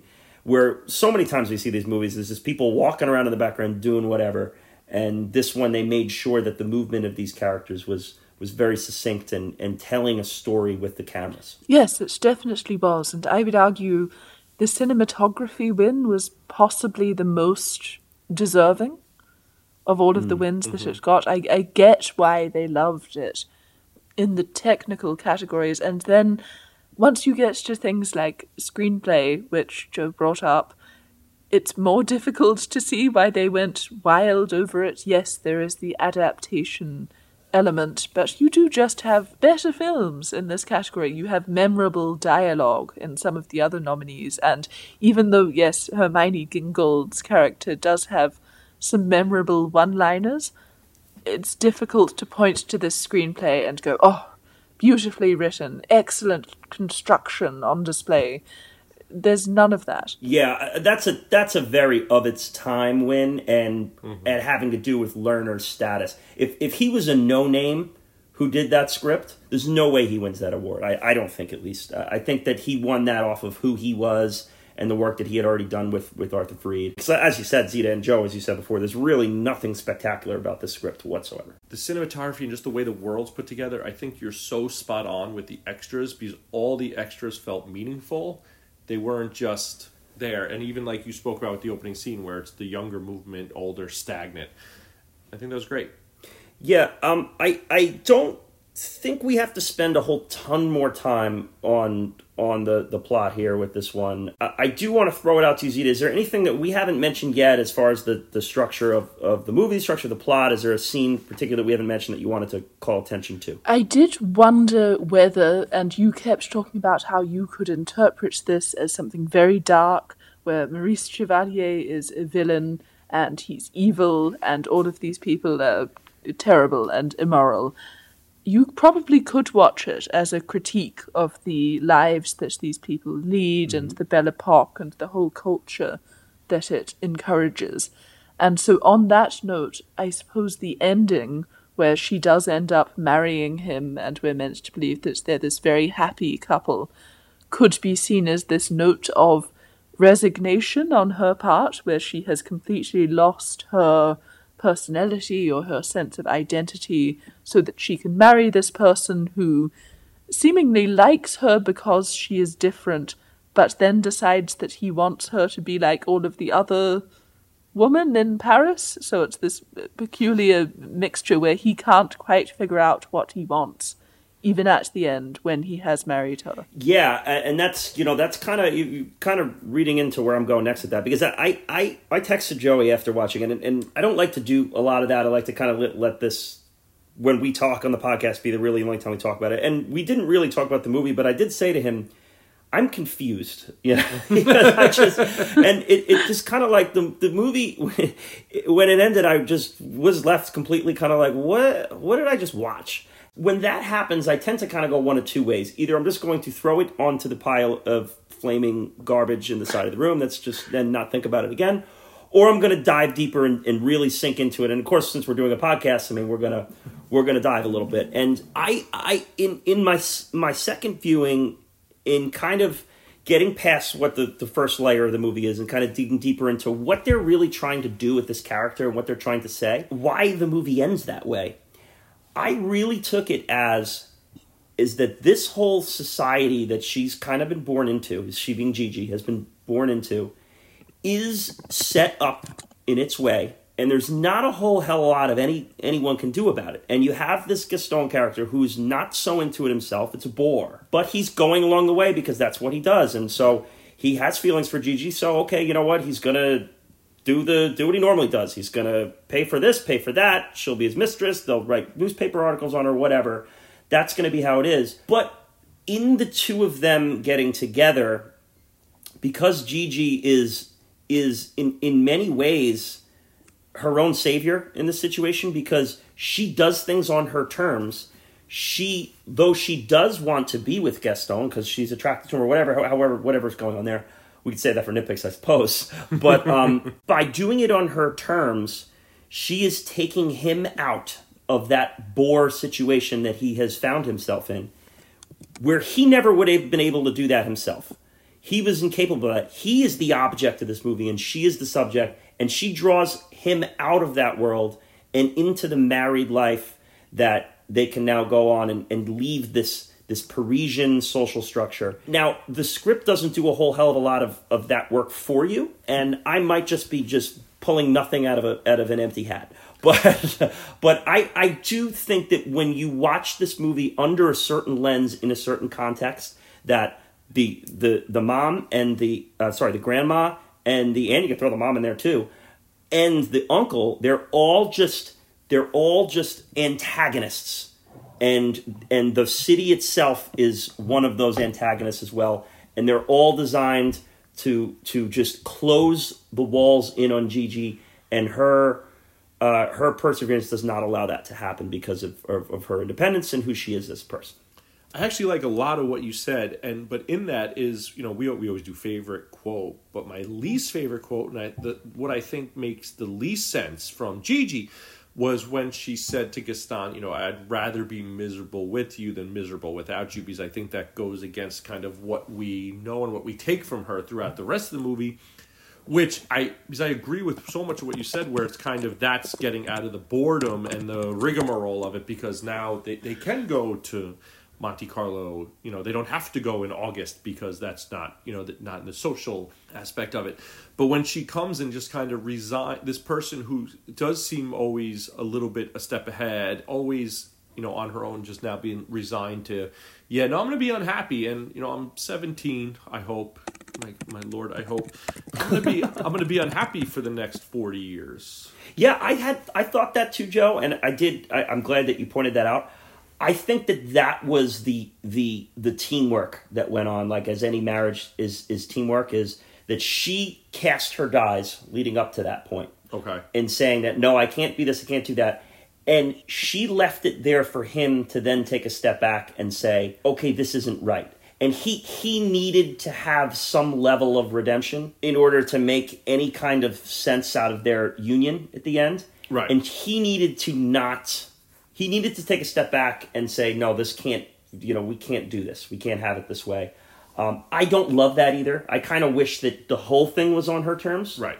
I would have preferred that, but that being said, is I think it did work with that. What do, you, what do you think? We just threw a whole lot at you there. See that? This is, this is what we do here. We're out of our minds. So, what, what did you think about all that? No, I completely agree with you. I think the ending feels so rushed, and in terms of discussing the pacing, I did note that in the first two acts, there are a lot of scenes that are very languidly paced. It doesn't feel like they have much of a purpose.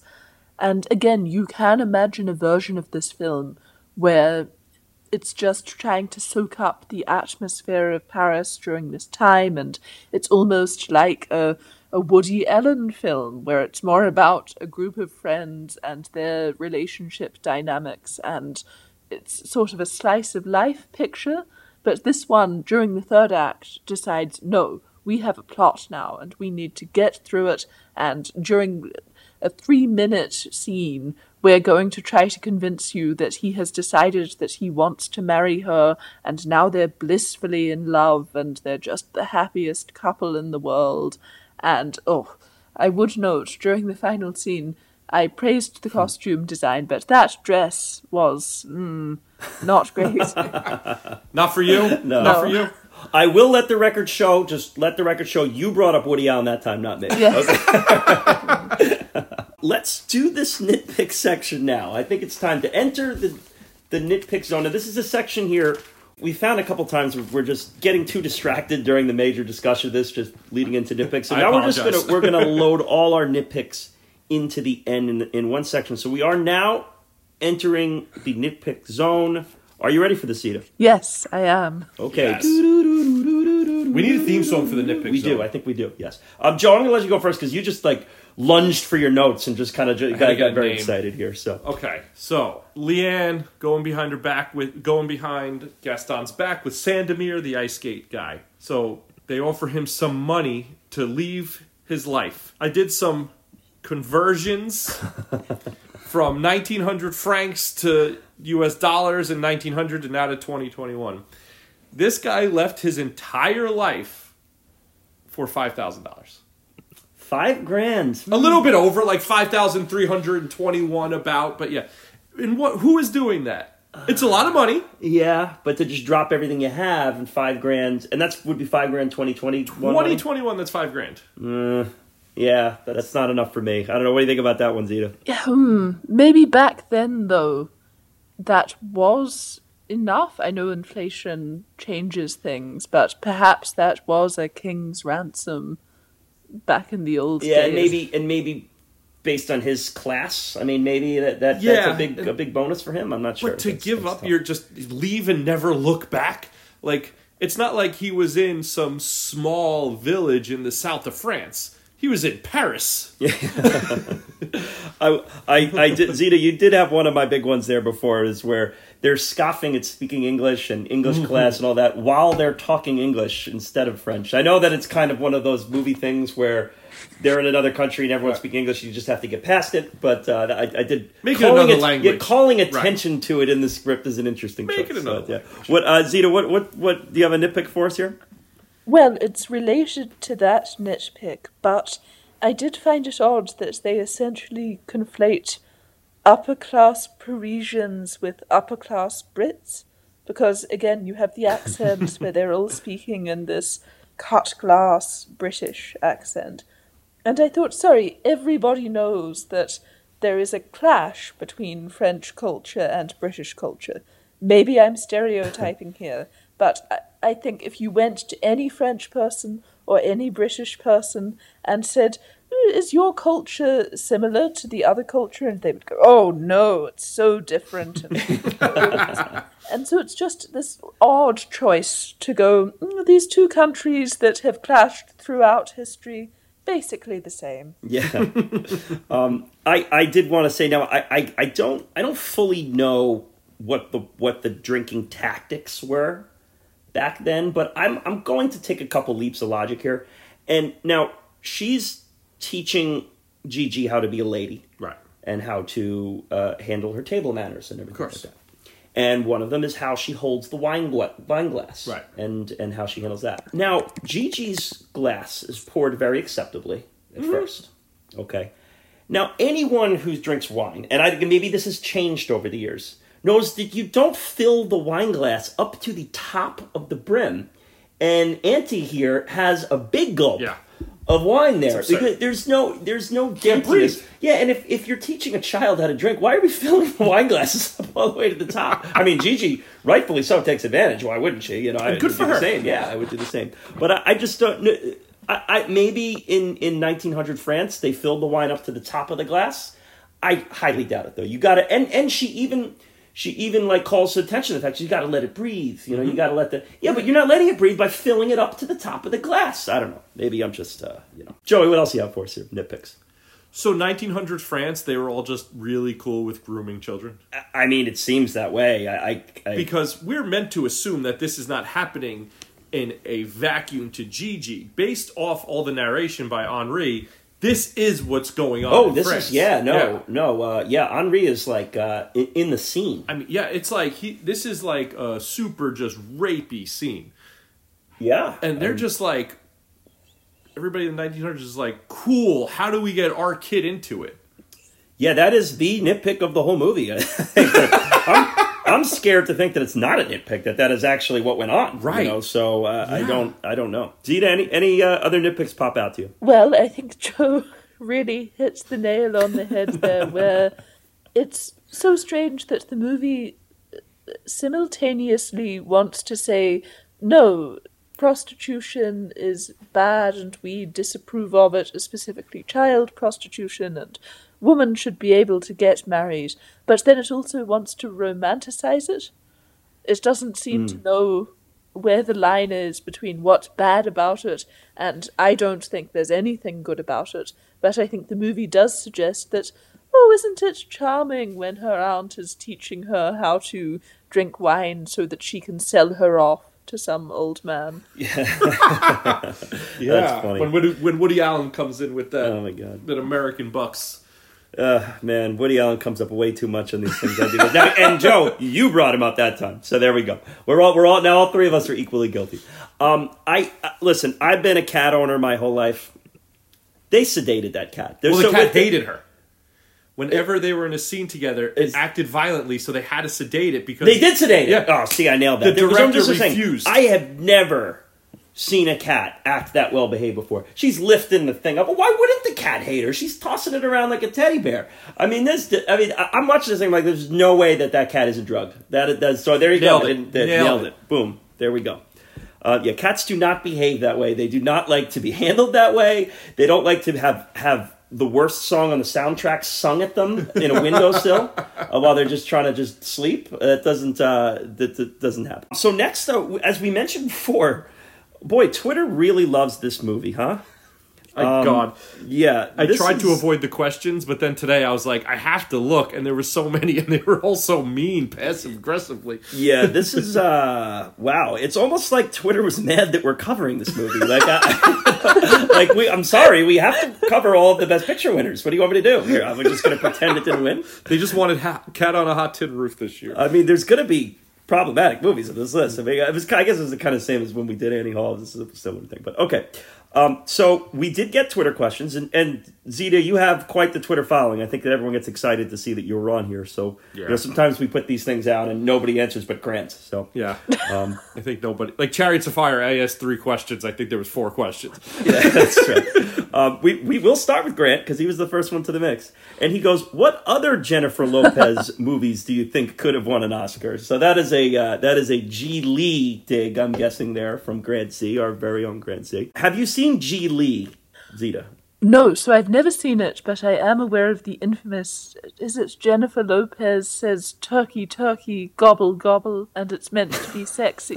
The turkey is meant to be her vagina, or, Uh, which is yeah, not, I, I, not great. that's even that's deeper than I know on that one. I will say though, Jennifer Lopez was excellent in Hustlers, and I thought that she deserves some love there. Oh, would you you agree with that one, Zita?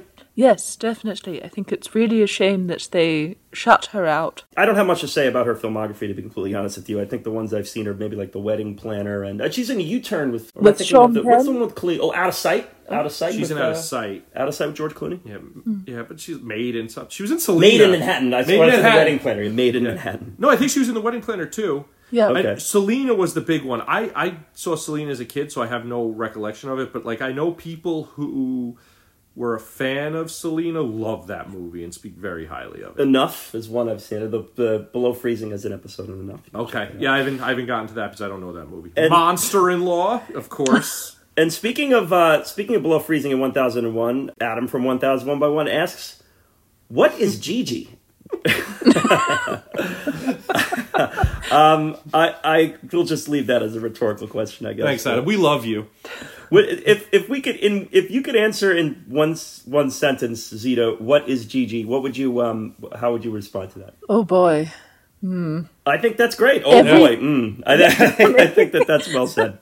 Um, okay, so next we have Owen Daly here, who I think has been on 300 Passions with you before. Yep. Uh, Zita. Uh, and he goes, Why Gigi? I'm genuinely curious why you think this film steamrolled in 1958.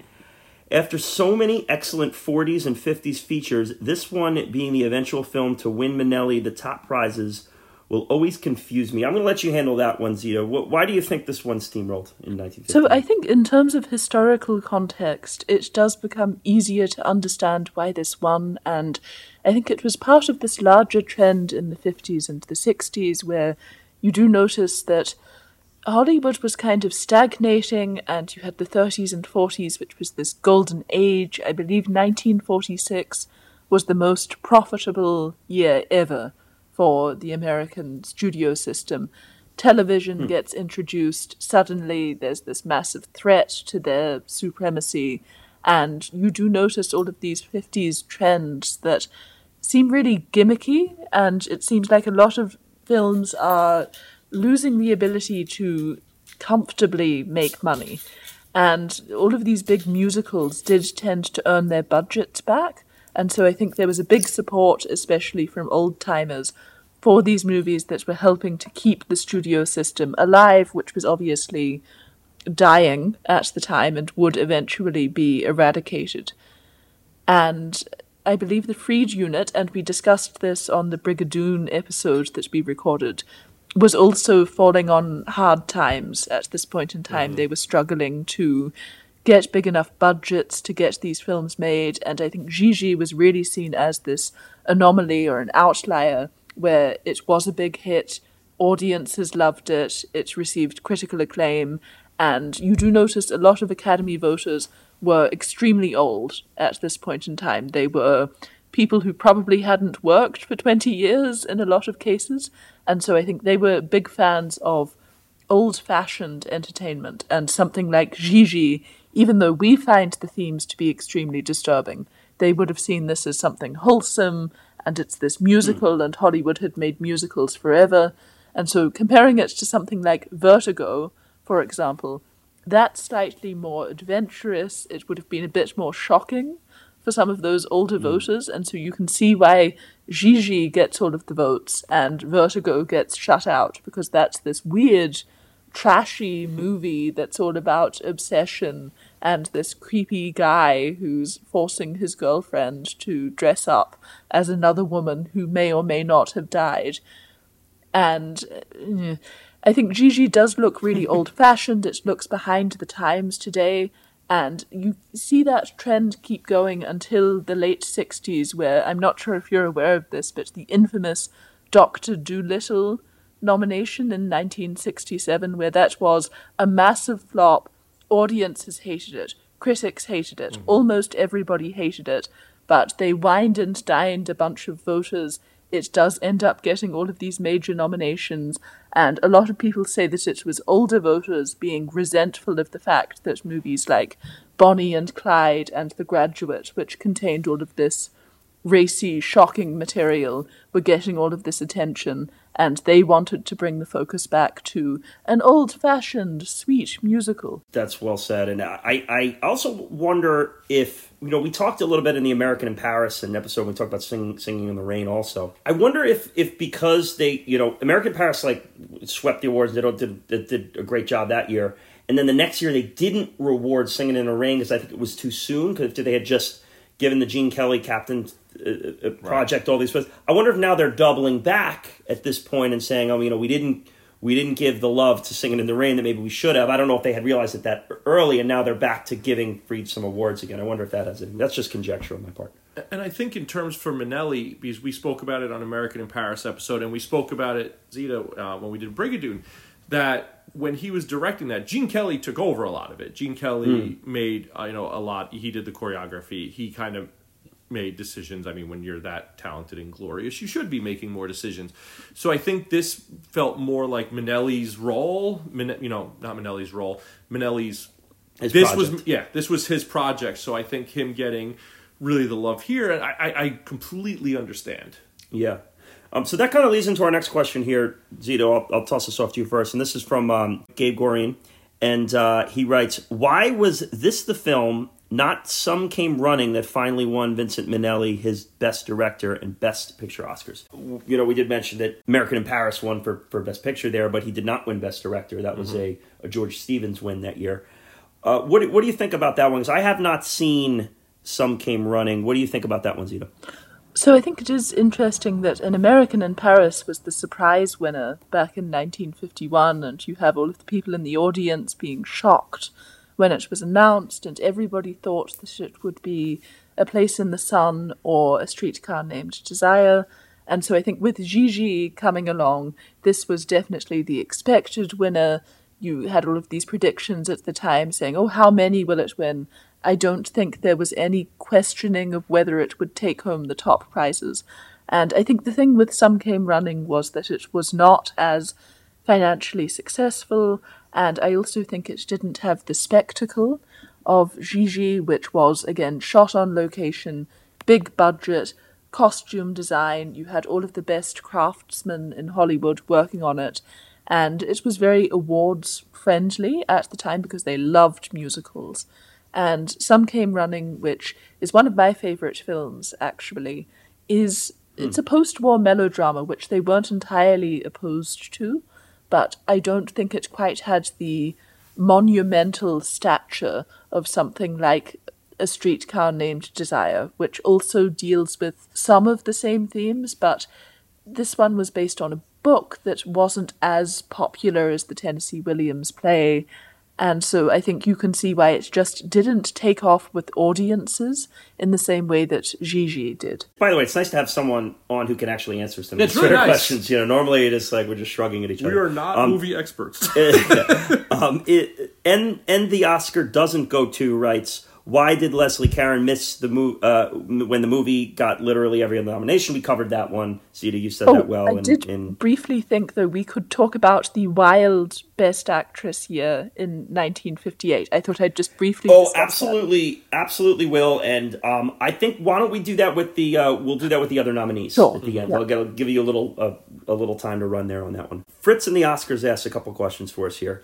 Um, he asked what our favorite song is. We'll do that in the awards as we Yeah. normally do. Same with favorite performer. If you can take only one Oscar away from Gigi, which one is it? So we've kind of danced around that a little bit.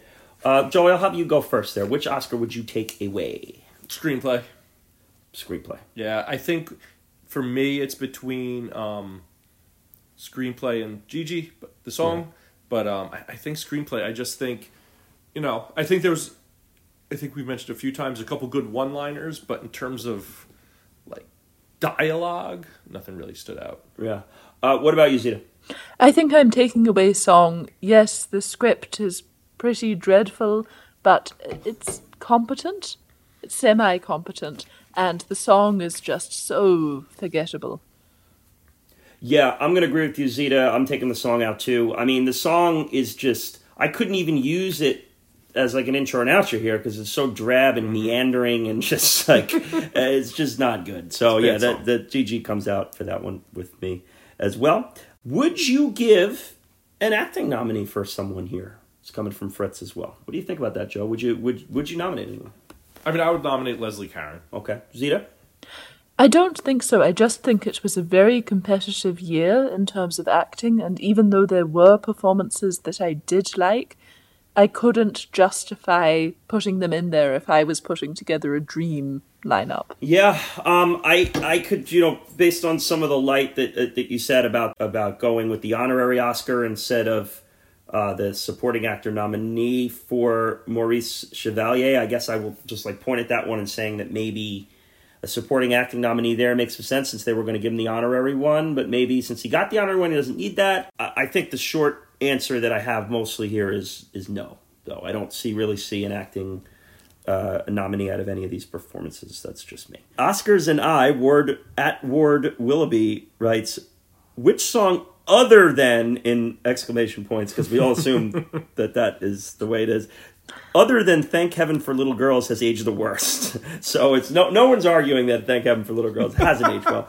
What other song hasn't? I mean, we mentioned is the one that the one that uh, Gaston sings it, it, right before he sings Gigi there about her being like a tot and about her like When did your a babe. sparkle become a fire? She's a babe. When did um, your sparkle? Be- yeah, Gaston's weird. soliloquy ages very poorly. Yeah, I, I mean Equally. I think yeah, equally. It's just as bad, and and now you're having at least at least the other one is from a noted kind of like sinister character within this thing. Right. You're having kind of like the guy who gets the girl at the end. Uh, Yeah. it, it's not good. And that's a no-brainer. Not good. This is a good one here from at Mark Lamb. How is this movie rated G and on TCM G as well?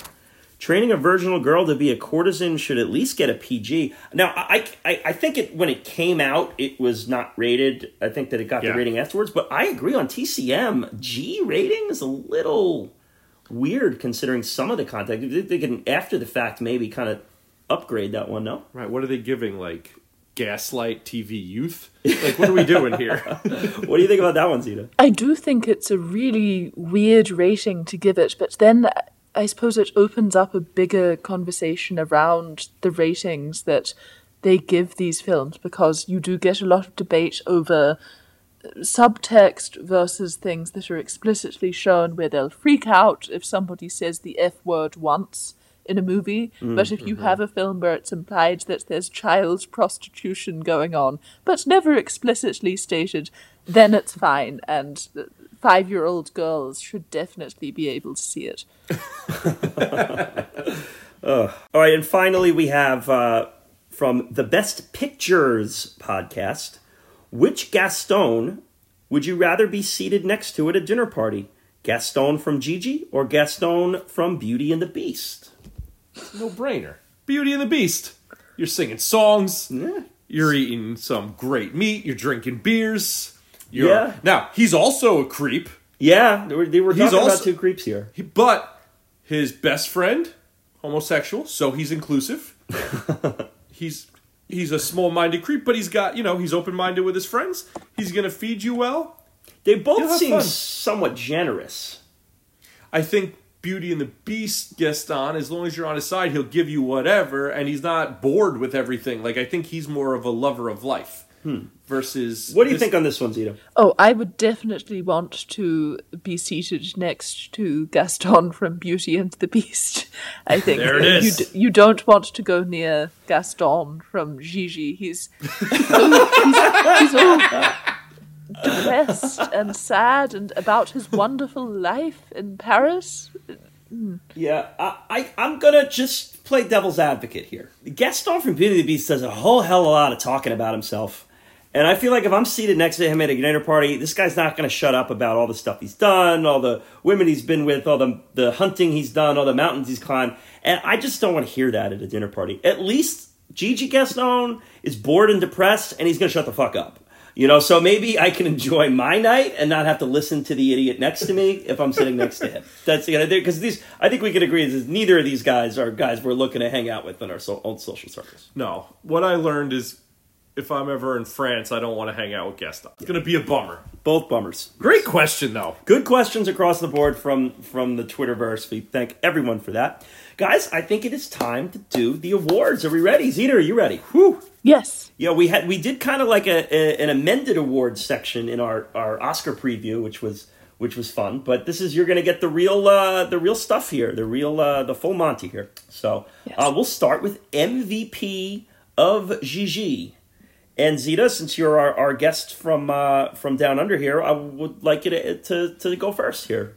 Who is your MVP of Gigi? Well, I would go with Cecil Beaton for the costume design. I think he makes the greatest contribution to the film, and I just say that because he's one individual that I can identify.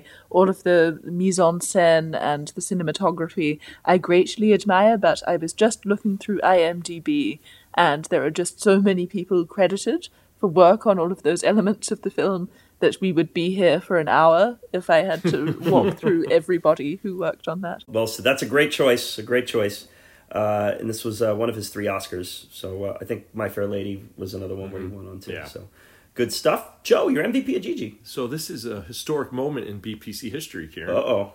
This is the first time an LVP has become an MVP. Wow. So while Leslie Caron may have been not my greatest advised LVP You, from you beat her I mean, down. You beat beat her down pretty good. Yeah, really her did. dancing was phenomenal, and the cuck should have been the LVP, but I stand by it. You were a little mean. A little bit. But I think she's the clear MVP here. I think if I think with someone else in this role, this movie could be unwatchable.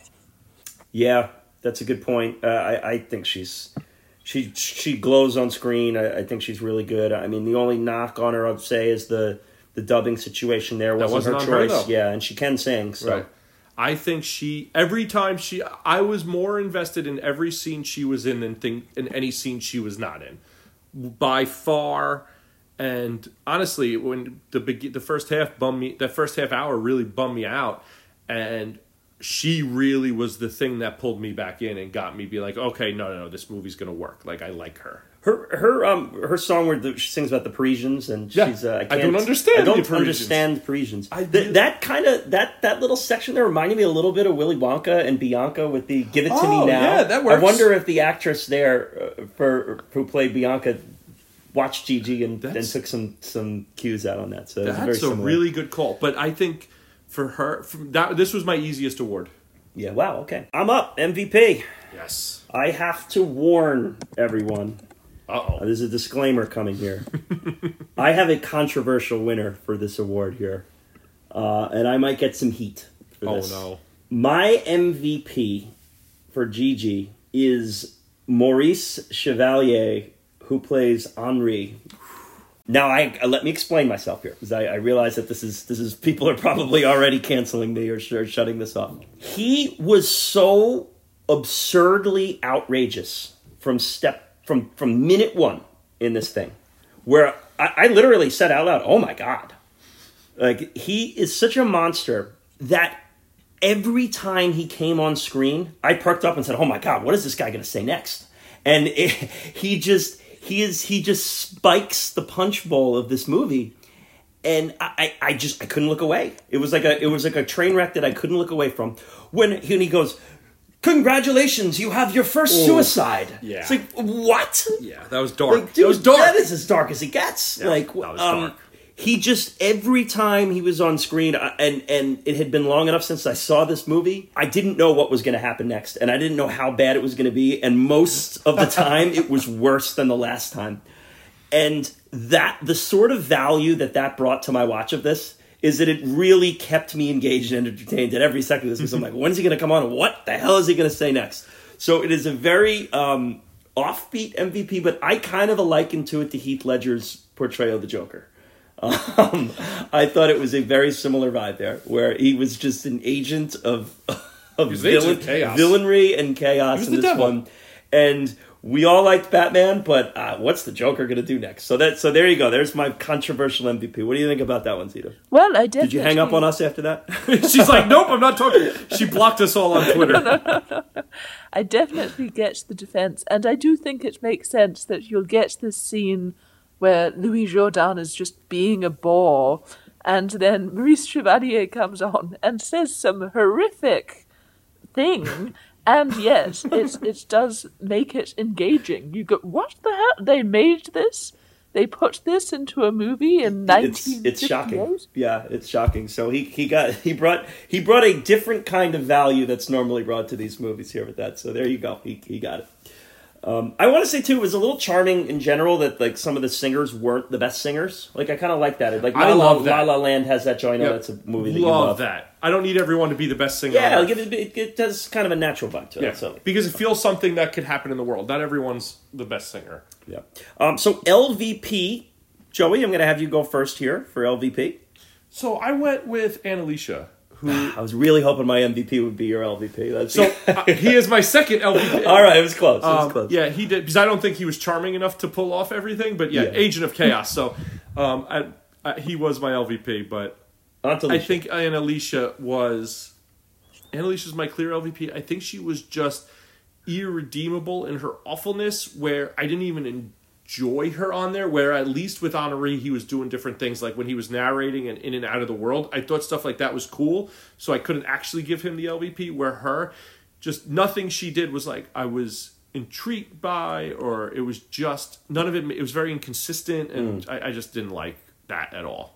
Zita, your LVP for Gigi. So I would go with Alan Jay Lerner. I think that the script is mm, not great, and hmm. he really flattened out a story that could have had interesting nuances. I don't think it would ever be entirely politically correct from a modern standpoint, but he still could have made more of an effort to build up Gigi's personality or to give us a sense of how immoral this world is. And he doesn't seem to be willing to introduce any political commentary or critique of the way that this society functions. Yeah, yeah, Yeah, Um, that's I fair. totally support that. Uh, my LVP is Louis Jourdan playing Gaston. Uh, I thought he was the weakest performer of the bunch as far as the main people went. someone else could have done so much more with the time that he was given. Uh, I just, I think everybody else kind of played in, in their own world with the time they were given. He was the one that just, he lagged, he lagged in with, with, with the screen time. And he's just a, he was a downer for me. He was a bore. and a lot of time. Yes. Yeah. A lot we of spent, time. We spent too much time with, Yeah, with I agree. I, I thought that's so that's my LVP. Participation award. We throwing a little extra extra gold to there. honestly breaking the fourth wall. I loved how Henri did it, where and they because they did it in and out. Gaston did it in his song "She's Not Thinking of Me," where he was when when she was sitting next to him, he was singing in his head. When she walked away, he was singing out loud. I think how they were, you know, going between talking to the audience, staying within the world, and talking to self. I thought was really interesting. So I thought that was that was cool filmmaking tricks that that got me. Yeah. Yeah. I like it. Participation award, Zita. Maybe I'll give it to Hermione Gingold. She's there. It, it's fine. She shows some at the end. I, I like that. Yeah. Yeah. Okay. Cool. Give her, give her a little, give her a little extra. love. All right. So I'm going to go with the cinematographer, the director of photography, Joseph Ruttenberg. Nice. Uh, really, really think that this is of a lot of the movies we've covered. This is one where I was kind of a little surprised at how strong the cinematography was. Wasn't ready for it. You know. I didn't think it was going to be at all. I, yeah, I just thought it would be another kind of similar to you know even even a movie like An American in Paris is it's just you know it's just not the main focus of what's Right. going on there, and I thought it was really really impressive. Like the shots of from the courtyard where you see the statues kind of jutting through, like a, a bunch of little techniques that that he used that uh, I, I really dug.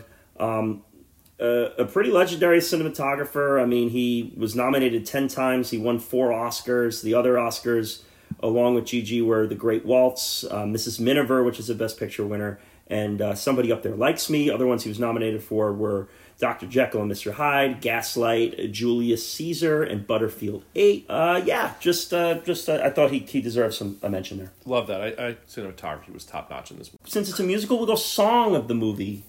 Song of the Movie, what was your favorite song here in this one? Gossip in Maxim's. Liked it. I love that. I think all it was a very unique song. I think it was just very cool. I think it worked with the storytelling and it really I think it had a really nice payoff later on when he went back there with Gigi. I think it really worked overall.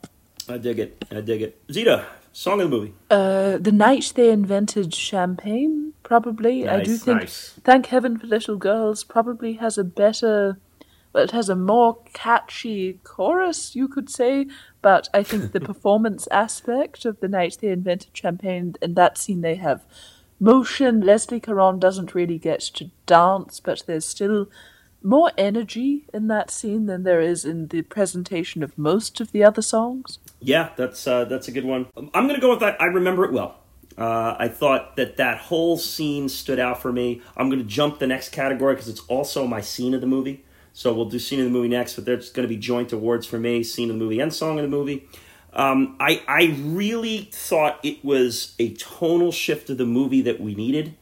It took you took two supporting problematic characters and put them together. It's almost like I kind of viewed it like as like if you got if you ever got to see Jafar and Maleficent like sing a song together, like like kind of like they took a break from terrorizing man. their their kingdoms and they just sat down and remembered the romance that they had a, a lot of years back. So I I, um, I I enjoyed the two Batman villains kind of getting together and and singing a song and it was a it was a fun song. It was a, a lovely song, and the coloring, the shifting of the coloring in that scene too, really cool. And it was there.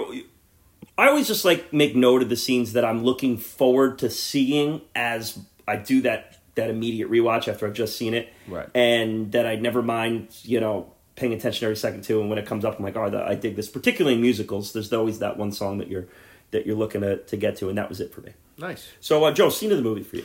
Same as the song as the movie, that gossip scene with Cool. Maxim's. I I just loved every single thing about that. I think it was just so effective and fun. nice technical work there and just a, a cool a cool gimmick that they used. Yeah, absolutely. I loved it. Scene of the movie for you, Zita.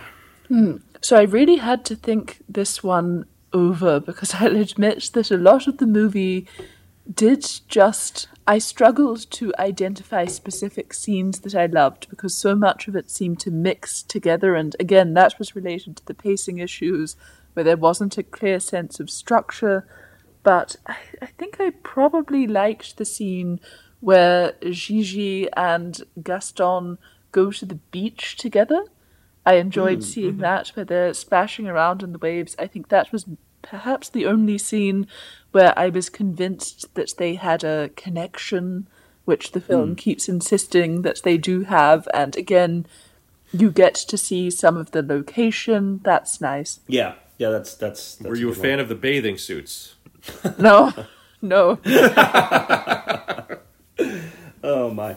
Um, okay, so uh, quote a movie. I think we gave. Art Joe, did you give yours? I did. Why did he fly off the handle? He knew I'd answer him back from Gigi. Nice, I like that. Big fan of that Um, one. Zita, did you have a quote of the movie?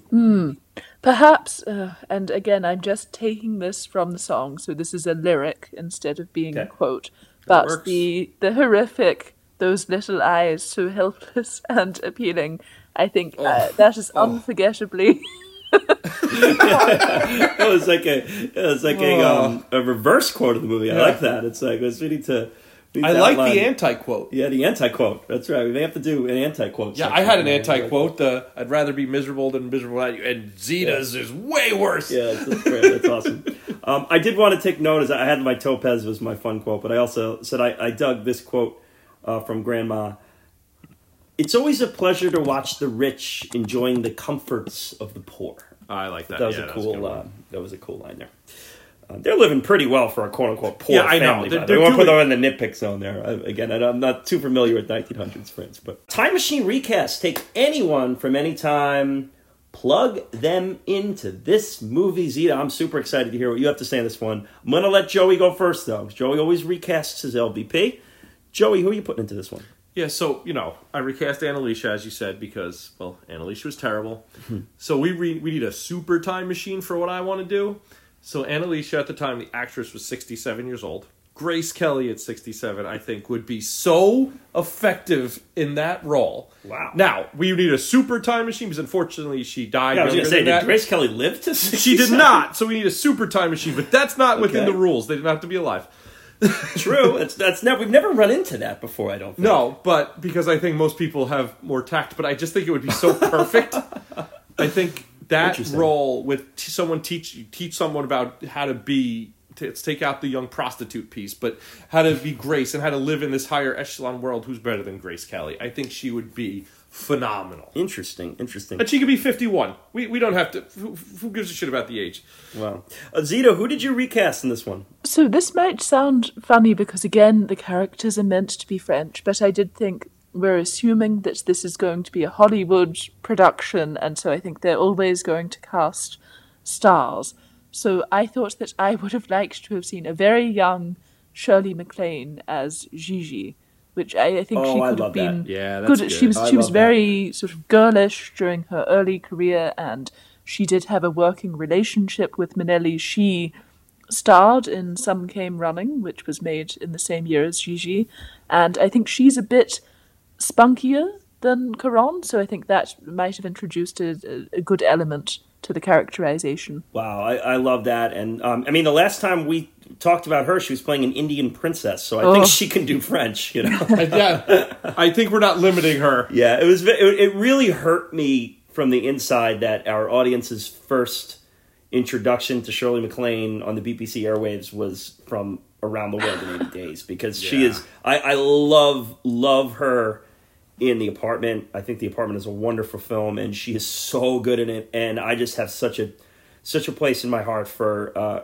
for her Oscar award winning win in terms of endearment, and I think she's just so good in that too. So um, yeah, great great choice there, Zita. Loved it. Um, so I also kind of bypassed the French thing too. Three for three. Yeah, so I just we're kind of we're, we're moving in. We're, we're gonna we've we've had much more problematic casting here than than than having a, a non French person come in and play a French person. So hear me out on this one. I'm I'm recasting Gaston. Okay. All right, so we're getting Louis Jourdan out of there. I went with Richard Gere. Okay, he's been in musicals before. He can sing a little bit. He did the the Chicago thing. We're going, uh, you know, we're, we're going, you know, maybe more of like a um, around uh, a Pretty Woman. Maybe you can even go a little earlier, Officer and a Gentleman, if you want to. I think he has the uh, indelible charm.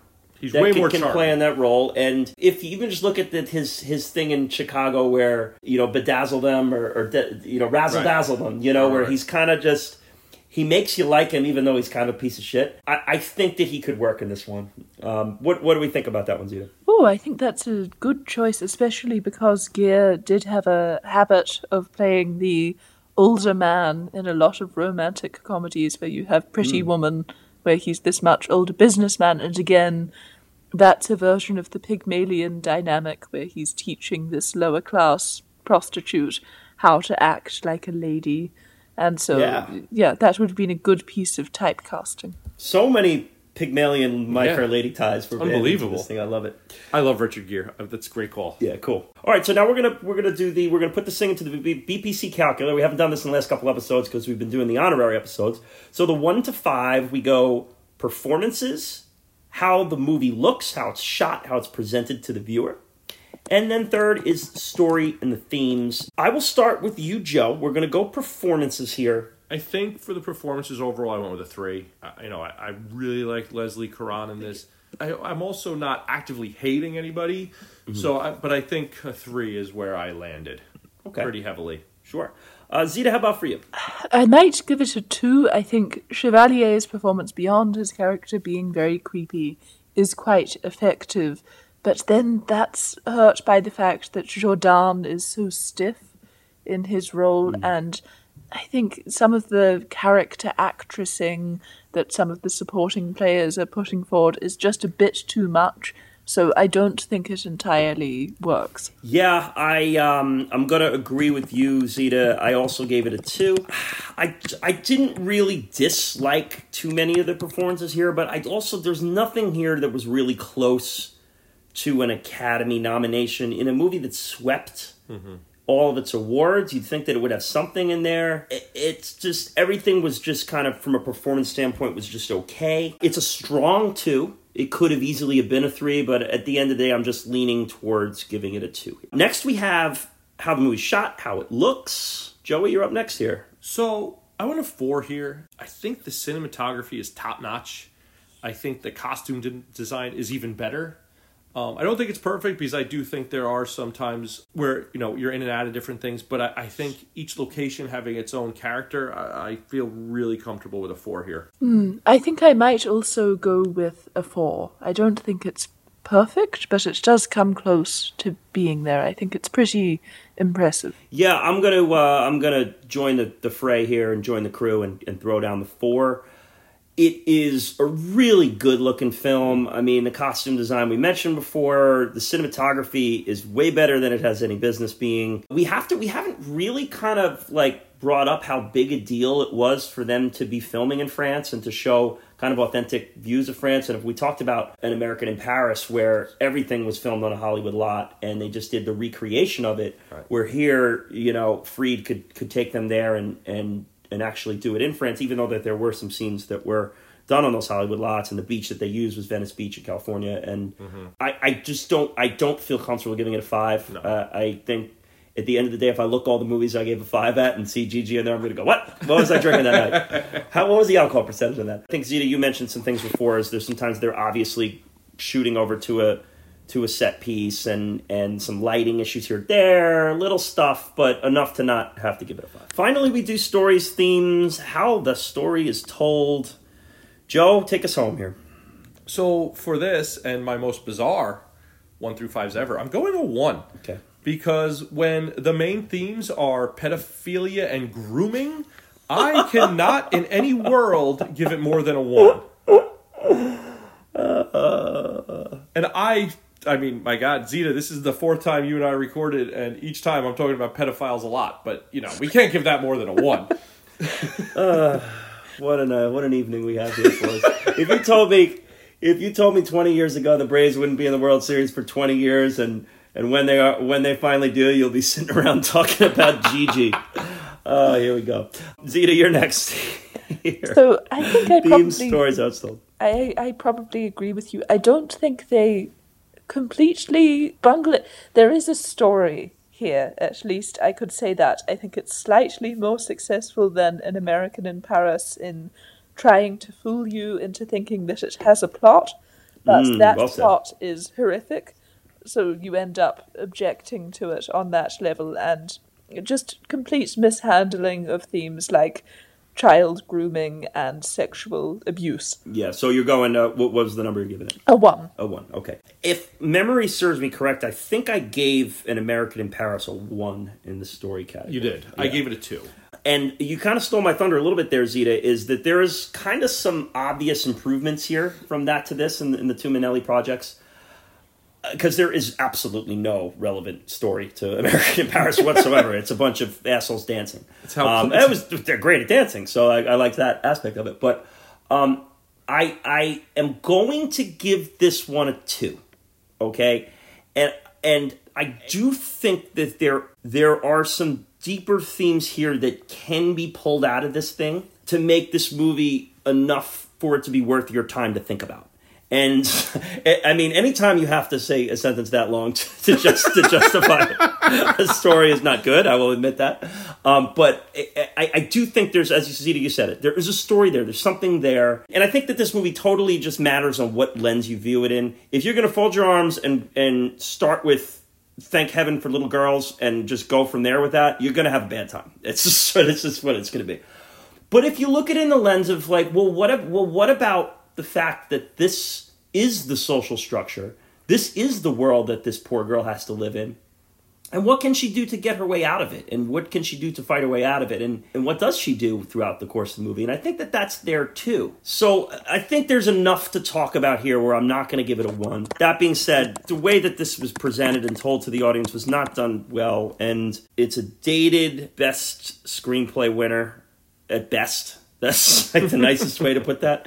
Uh, so yeah, we're going we're going a two there. So it is a two, four, two for me. Joey, you had a Three, four, one. a three, four, one, and Zita, I believe you had a two, four, one. Yeah. Cool. All right. Uh, in a one to ninety-two world, Joe. I mean, we've done a bunch of these now. Uh, Zita, you've seen them all. Where do you think this is going to end up in your in your one to ninety-three, or your in the in the grand scheme of all the Best Picture winners?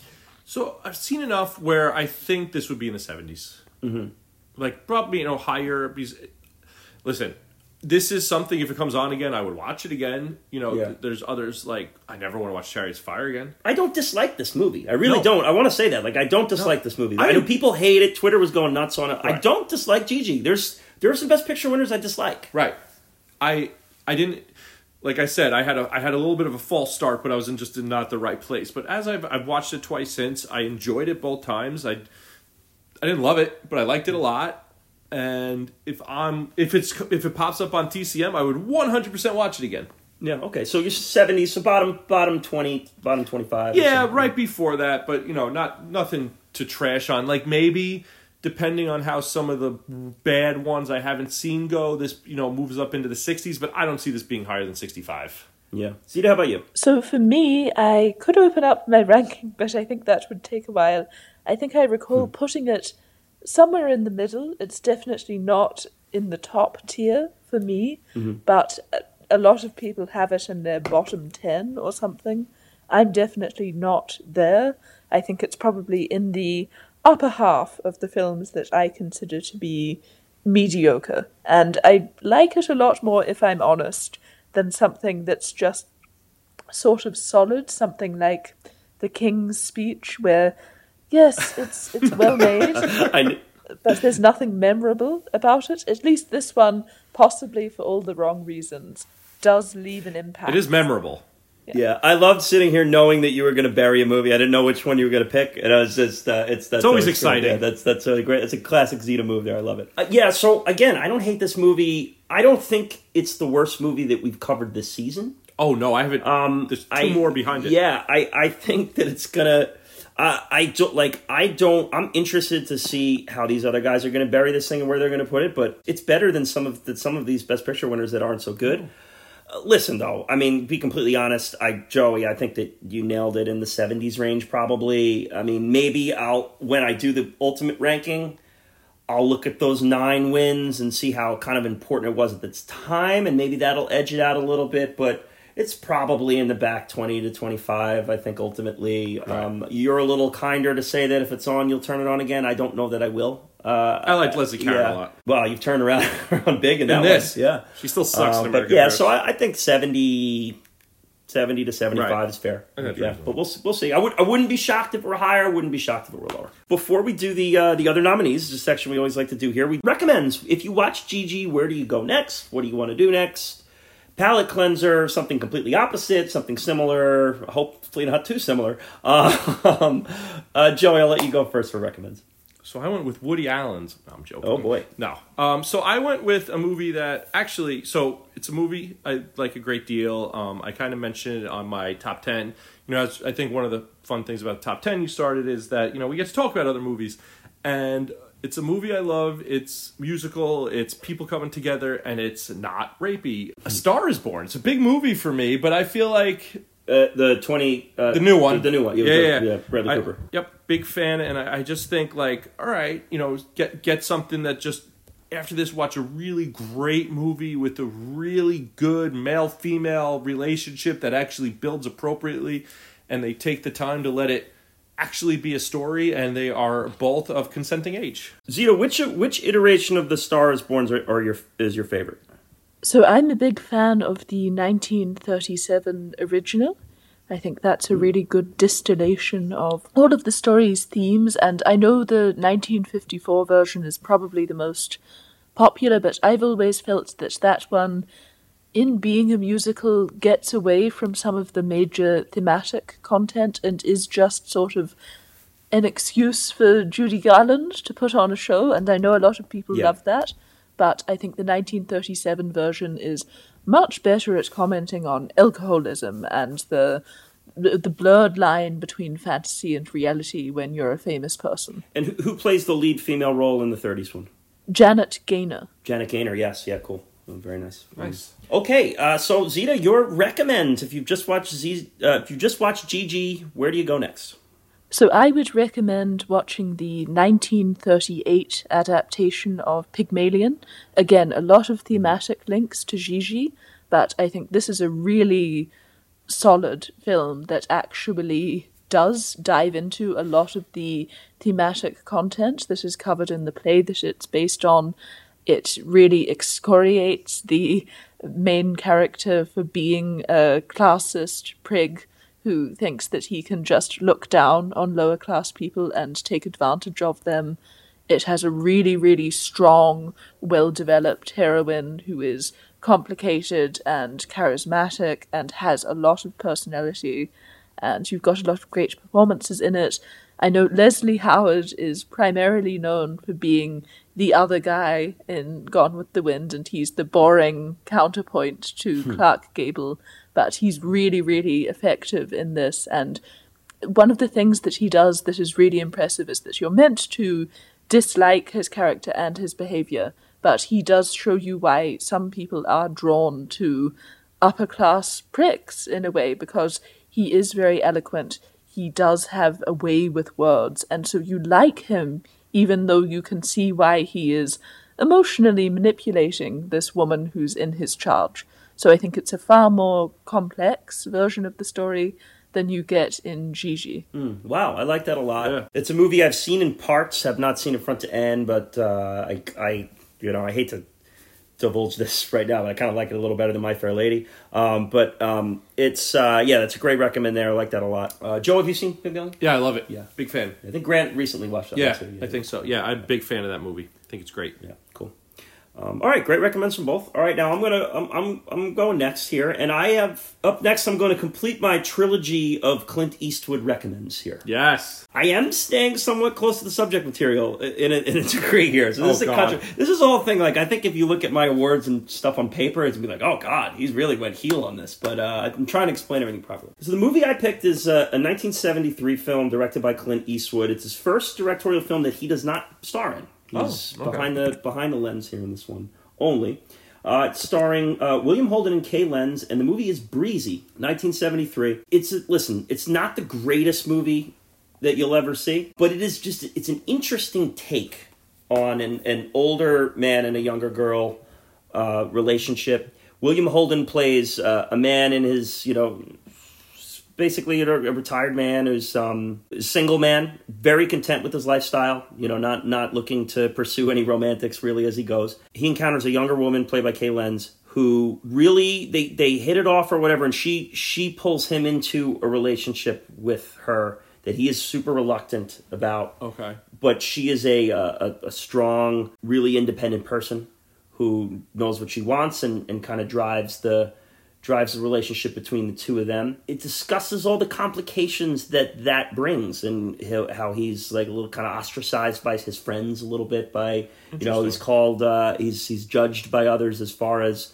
uh, as how that goes and and it's it's a very interesting watch. The movie never at least in my opinion I guess it doesn't cross the line in becoming very creepy. Okay, that's um, good. because she's you know she's a, really a, a really great performance by Kay Lenz. I believe it was her first one, and Holden does a nice job of kind of just being that go with the flow kind of guy who's just you know who's who's just in this world that he never asked for, never dreamed of, and just is kind of it's an interesting love story. I I appreciate I appreciated watching it. it. Was kind of taken back by it. was one I didn't think that I would enjoy. I think it's worth the watch. It's worth going out and check out. Breezy Awesome. is that one. Uh, Zita, have you seen Breezy? Yes, I have. I remember being concerned about the premise when you read about it, old old man As many of our listeners are right now, by the way. and it was made in the 70s, so you do get a lot of films from that period with sort of questionable sexual politics, but I do think it's better than something like Gigi, certainly, in giving hmm. the female heroine a voice, in giving her agency, and in trying to point out all of the ways in which society could make a May December romance difficult. Yes, yes, yeah. Worth worth checking out again. Early Clint work. I think it comes out the same year as as High Plains Drifter came out the same year as High Plains Drifter. So two two releases for Clint that year. Busy year for him. Yeah. So there we go. There's our there are recommends. We have Joey. We have uh, Stars Born, directed Went by big. Bradley Cooper. Yep. Zita, we have Pygmalion, and uh, I went with Breezy, directed by Clint Eastwood. There, and that completes my trilogy of Clint Eastwood recommends. There, the Titanic, I had um, Bridges of Madison County, and then for Twins, I had The Rookie, and uh, here we have Breezy for this. Love it. tying into each Love it. so the uh, the other nominees here, we talk about the other movies that were up this year, and I think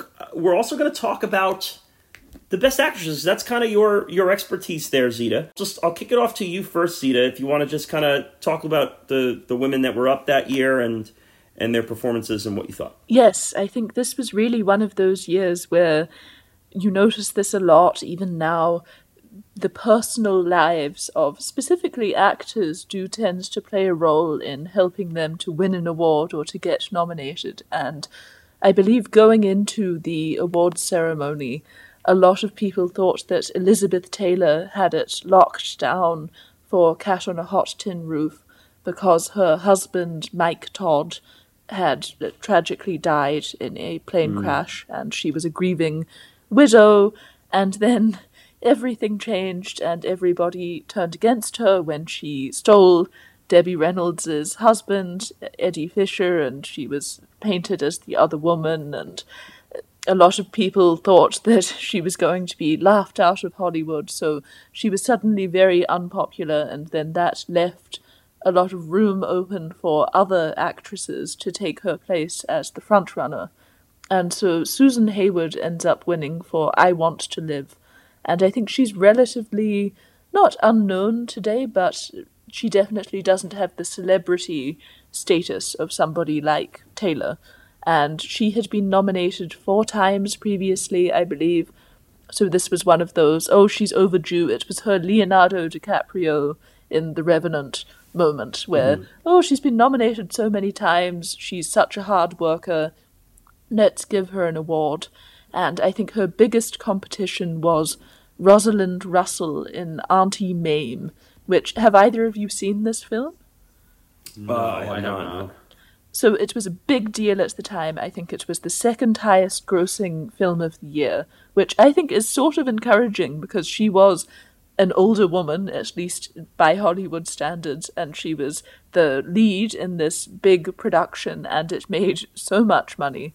And it was based on a hit Broadway play, I believe, and she's just a a kooky aunt who takes in her nephew. And so it's difficult watching it today to fully get the appeal, but a lot of people thought she would win. So it's sort of a, a, fascinating year where you have all of these legends getting nominated and a lot of them miss out. Deborah Kerr, this was one of many times where she got nominated and couldn't quite secure a win. So I think you can see why Caron ends up missing out when the, the competition is on that level. And Shirley MacLaine, of course, gets her first nomination. And you're you're a big uh, Deborah Kerr, Kerr fan, is that correct? Yes, yes. Yeah, we haven't we haven't uh, really discuss her yet. We'll get her when we do um, from here to eternity. Right. How does her performance in Separate Tables uh, go go for her and her the grand scheme of Deborah Kerr? Well, it's a strange film because she is sort of the co-lead along with Rita Hayworth. You have these two different plot lines. Burt Lancaster, her scene partner in From Here to Eternity, with the famous kiss he is also in it, but in a separate plot line and it's very controversial today because it was adapted from a play in which David Niven's character is a gay man who is ostracized when his uh, sexual conquests are discovered and everybody is terribly homophobic. But in order to adapt it to the screen, because of the Hays Code, they couldn't explicitly acknowledge that he was gay so they decided mm. to change it to him being somebody who sexually molests young woman in cinemas. And so oh, you no. can see how Oh wow. you can see how that's terribly offensive where they're equating yeah, somebody just being gay, having consensual sex with other men with being a predator.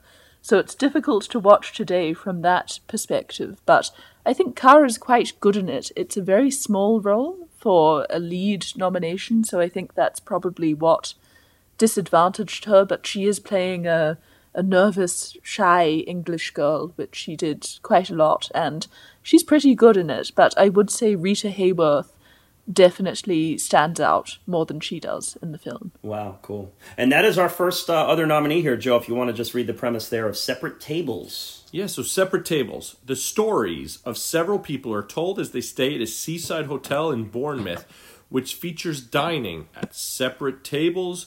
Uh, you know, like we said, Rita Hayworth, Deborah Kerr, David Nivens, Burt Lancaster, Wendy Hiller. Um, yeah, directed by Delbert Mann, and I think Zita explained it way better than the synopsis yeah. is going to. Wendy Hiller's come up before. She was in um, Man for All Seasons, right, Zita? Yes, and she won for Separate Tables, and she had a very funny yes. quote after winning where she went, This means cold hard cash for me, and I don't really care about winning awards, but if this helps me to make money, then that's great. Yeah, cool. So Separate Tables. So Separate Tables was the one that I was going to watch because it's on. It's available on HBO Max. I, I did want to watch one for this. Right. I'd already already seen one of them already, but I wanted to watch one. It was good. I had I had Separate Tables all queued up, but then a different one came on uh, TCM, and that would be our Liz Taylor event here, and that's the one I did watch. Liz Taylor, Paul Newman, available on TCM on demand. How could I not? And that is Cat on the Hot Tin Roof. Joe, yeah, Cat so- on the Hot Tin Roof. Cat on Hot Tin Roof, the only one of these I've seen too. Brick is an alcoholic ex football player who drinks his days away and resists the, the affections of his wife. A reunion with his terminal father jogs a host of memories and revelations for both father and son.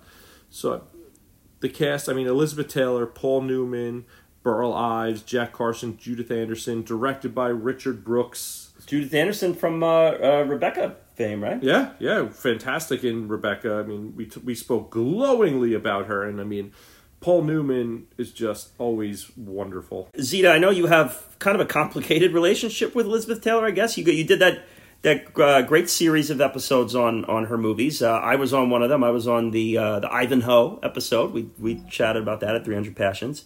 Uh, Joe, you did a, a, you did a 300 Passions episode with her in it, but I don't think she had a speaking role, right? Was no, that, uh, she was a member of the crowd in Quo Vadis. Quo Vadis, that's right. So, what? Uh, talk to us a little bit about Cat and Hot Tin Roof and Elizabeth Taylor's performance there. Off out of the ring politics aside. Yes, I think this was really big for her as a role. It was really seen as her being taken seriously as a dramatic actress for the first time, and She helped to sell it. It had a lot of box office appeal at the time. And it's odd to watch it today because so many of the themes of the play are related to sexual frustration. And obviously, in the play, her husband is meant to be gay. So that explains mm. why he d- doesn't want to sleep with her. And then for the movie, they decided to sell it as, ooh, sexy Elizabeth Taylor in her nightgown.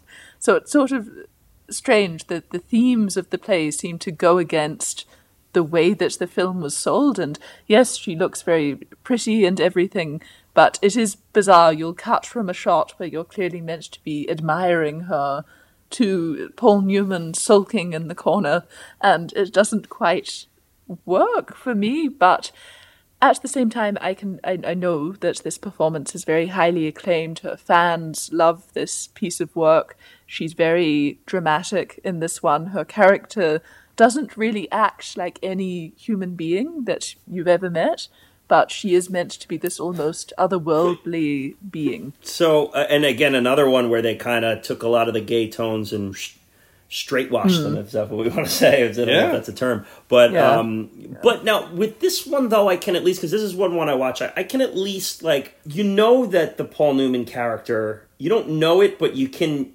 surmise that he's gay in it. Right. And, and I do like that it does allow the audience to do a little work on their own.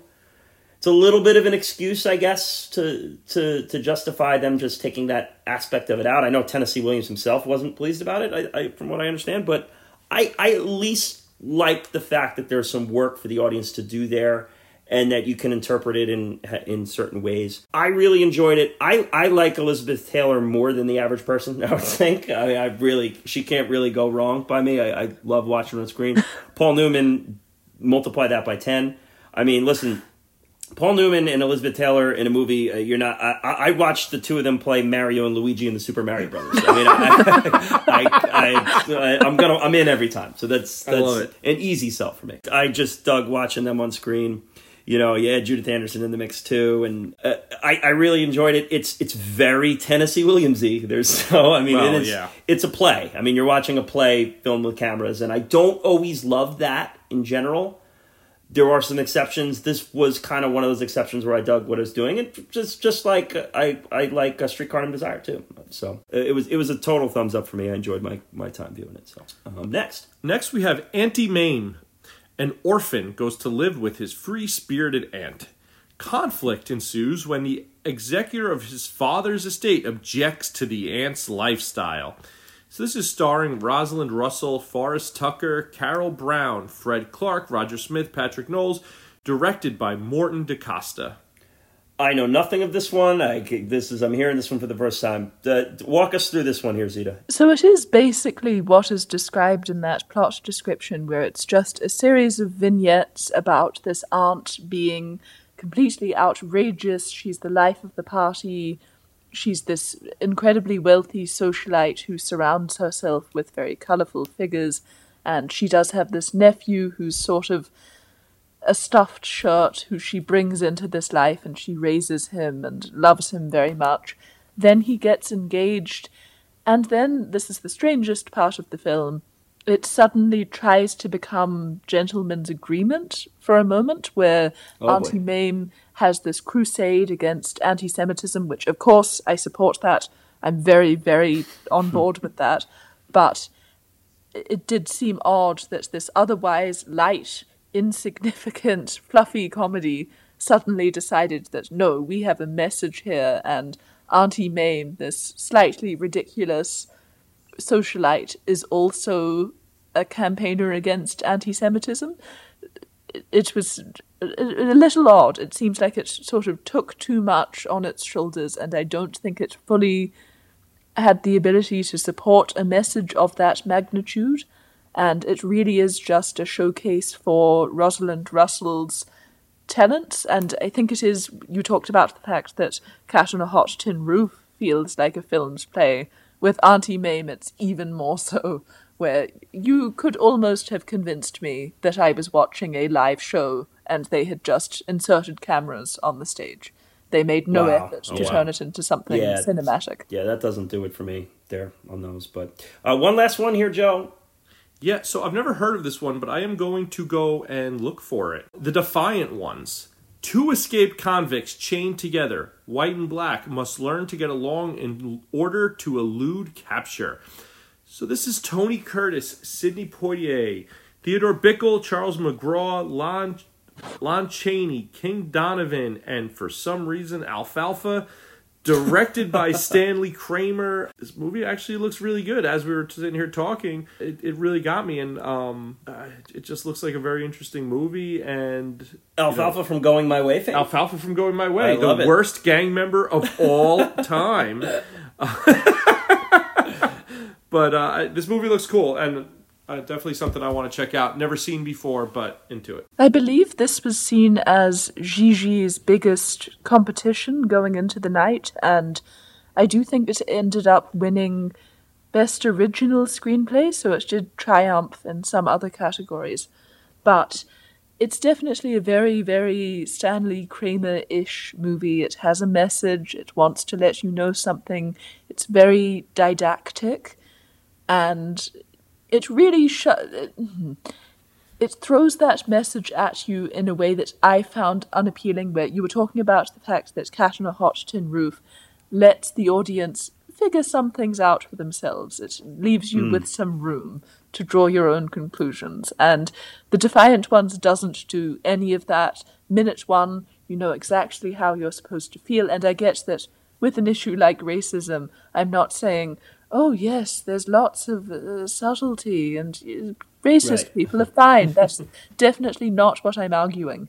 But I just think it would have been better if he left some nuance open to the audience. And one of the big issues is that it has a very controversial ending, which a lot of African American scholars have commented on and have suggested is a little problematic or have suggested that it panders to white audiences too much, which is a fair criticism. And I think it does feel like a product of its time that, yes, was addressing timely issues, but it doesn't have as much staying power as some other films that address social issues from that period. Wow. Okay. Yeah. In- interesting. It's still, I mean, I love Sidney Poitier, so it's always Same. like checking those out. Again, it's nice to have someone on who has actually seen all these other nominees. Like so many times, it's just dead air here when we do these other. You know, this sounds interesting, or I'm never going to watch that. Is our hot takes? Yeah. Well, I want to ask, uh, how would you rank those nominees there, Zita? Who would who would be your winner, and what would you how would you rank the other ones?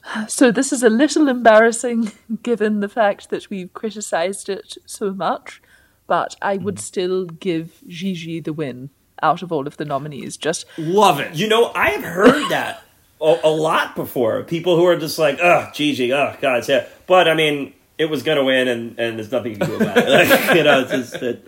Yeah, so okay, yeah, there you go. Awesome. So going with Gigi there. And uh, I think I would have separate tables second, uh, Auntie Mame third, maybe, and then the Defiant Ones, and then Cat on a Hot Tin Roof last just because I feel like it really irons out the interesting details of the play. Yes, it doesn't completely remove them, but I think it misses the point of the play at a, at a lot of points, and I, I didn't like the performances as much as I felt I should have. No, that's fair.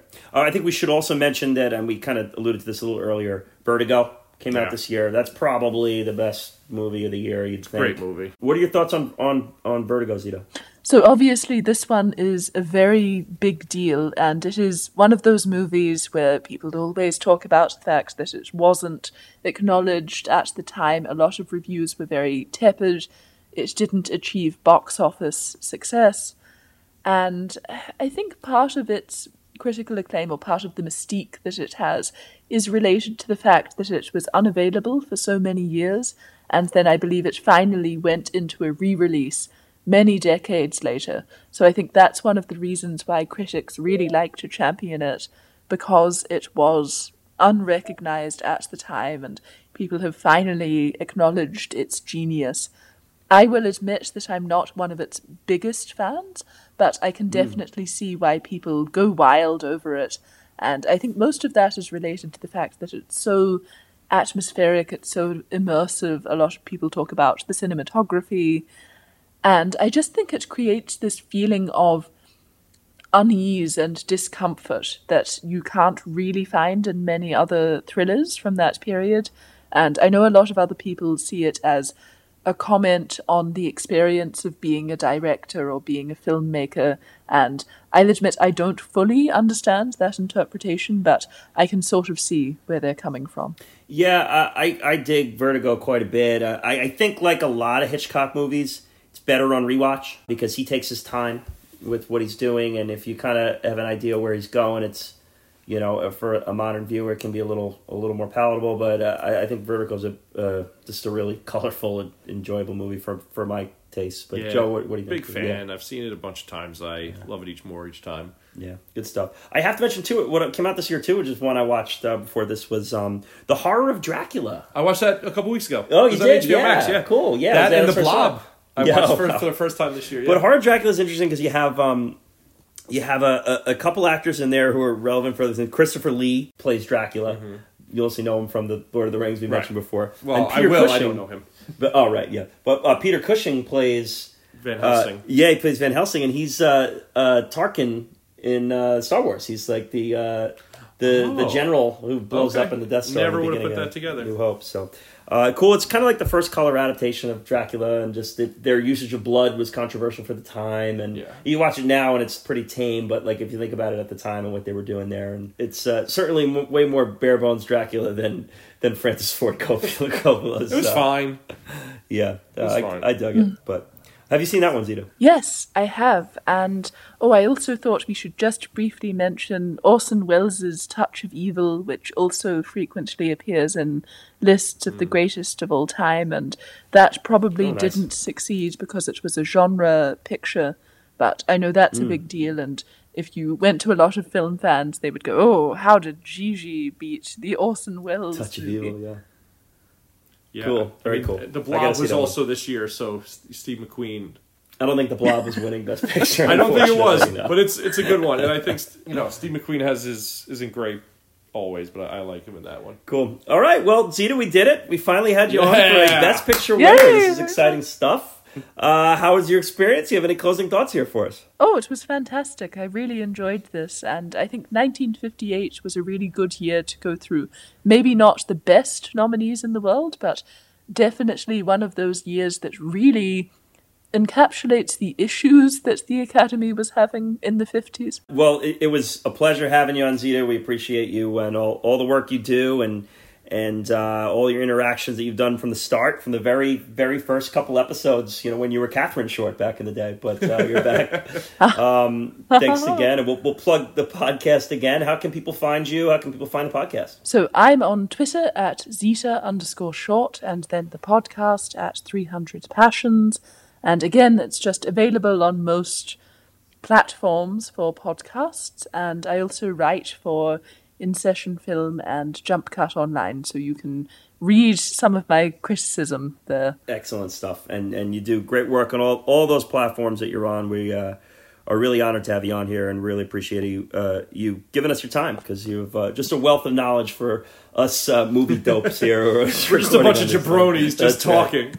That's right, Joe. Um, closing thoughts here on Gigi. Uh, yeah, um, this was awesome. A lot of fun. Loved being on Zita's first full BPC episode, and it was great. Zita, you're always wonderful, and I appreciate you. Kieran, thank you so much. And Gigi, I gotta say, the redemption arc of Leslie Caron is an all timer. I love it. There it is. I love it. hey, guys, I appreciate your time. It was fun. We sat around. We had a couple beverages. We talked about a truly great movie. Ah, yes.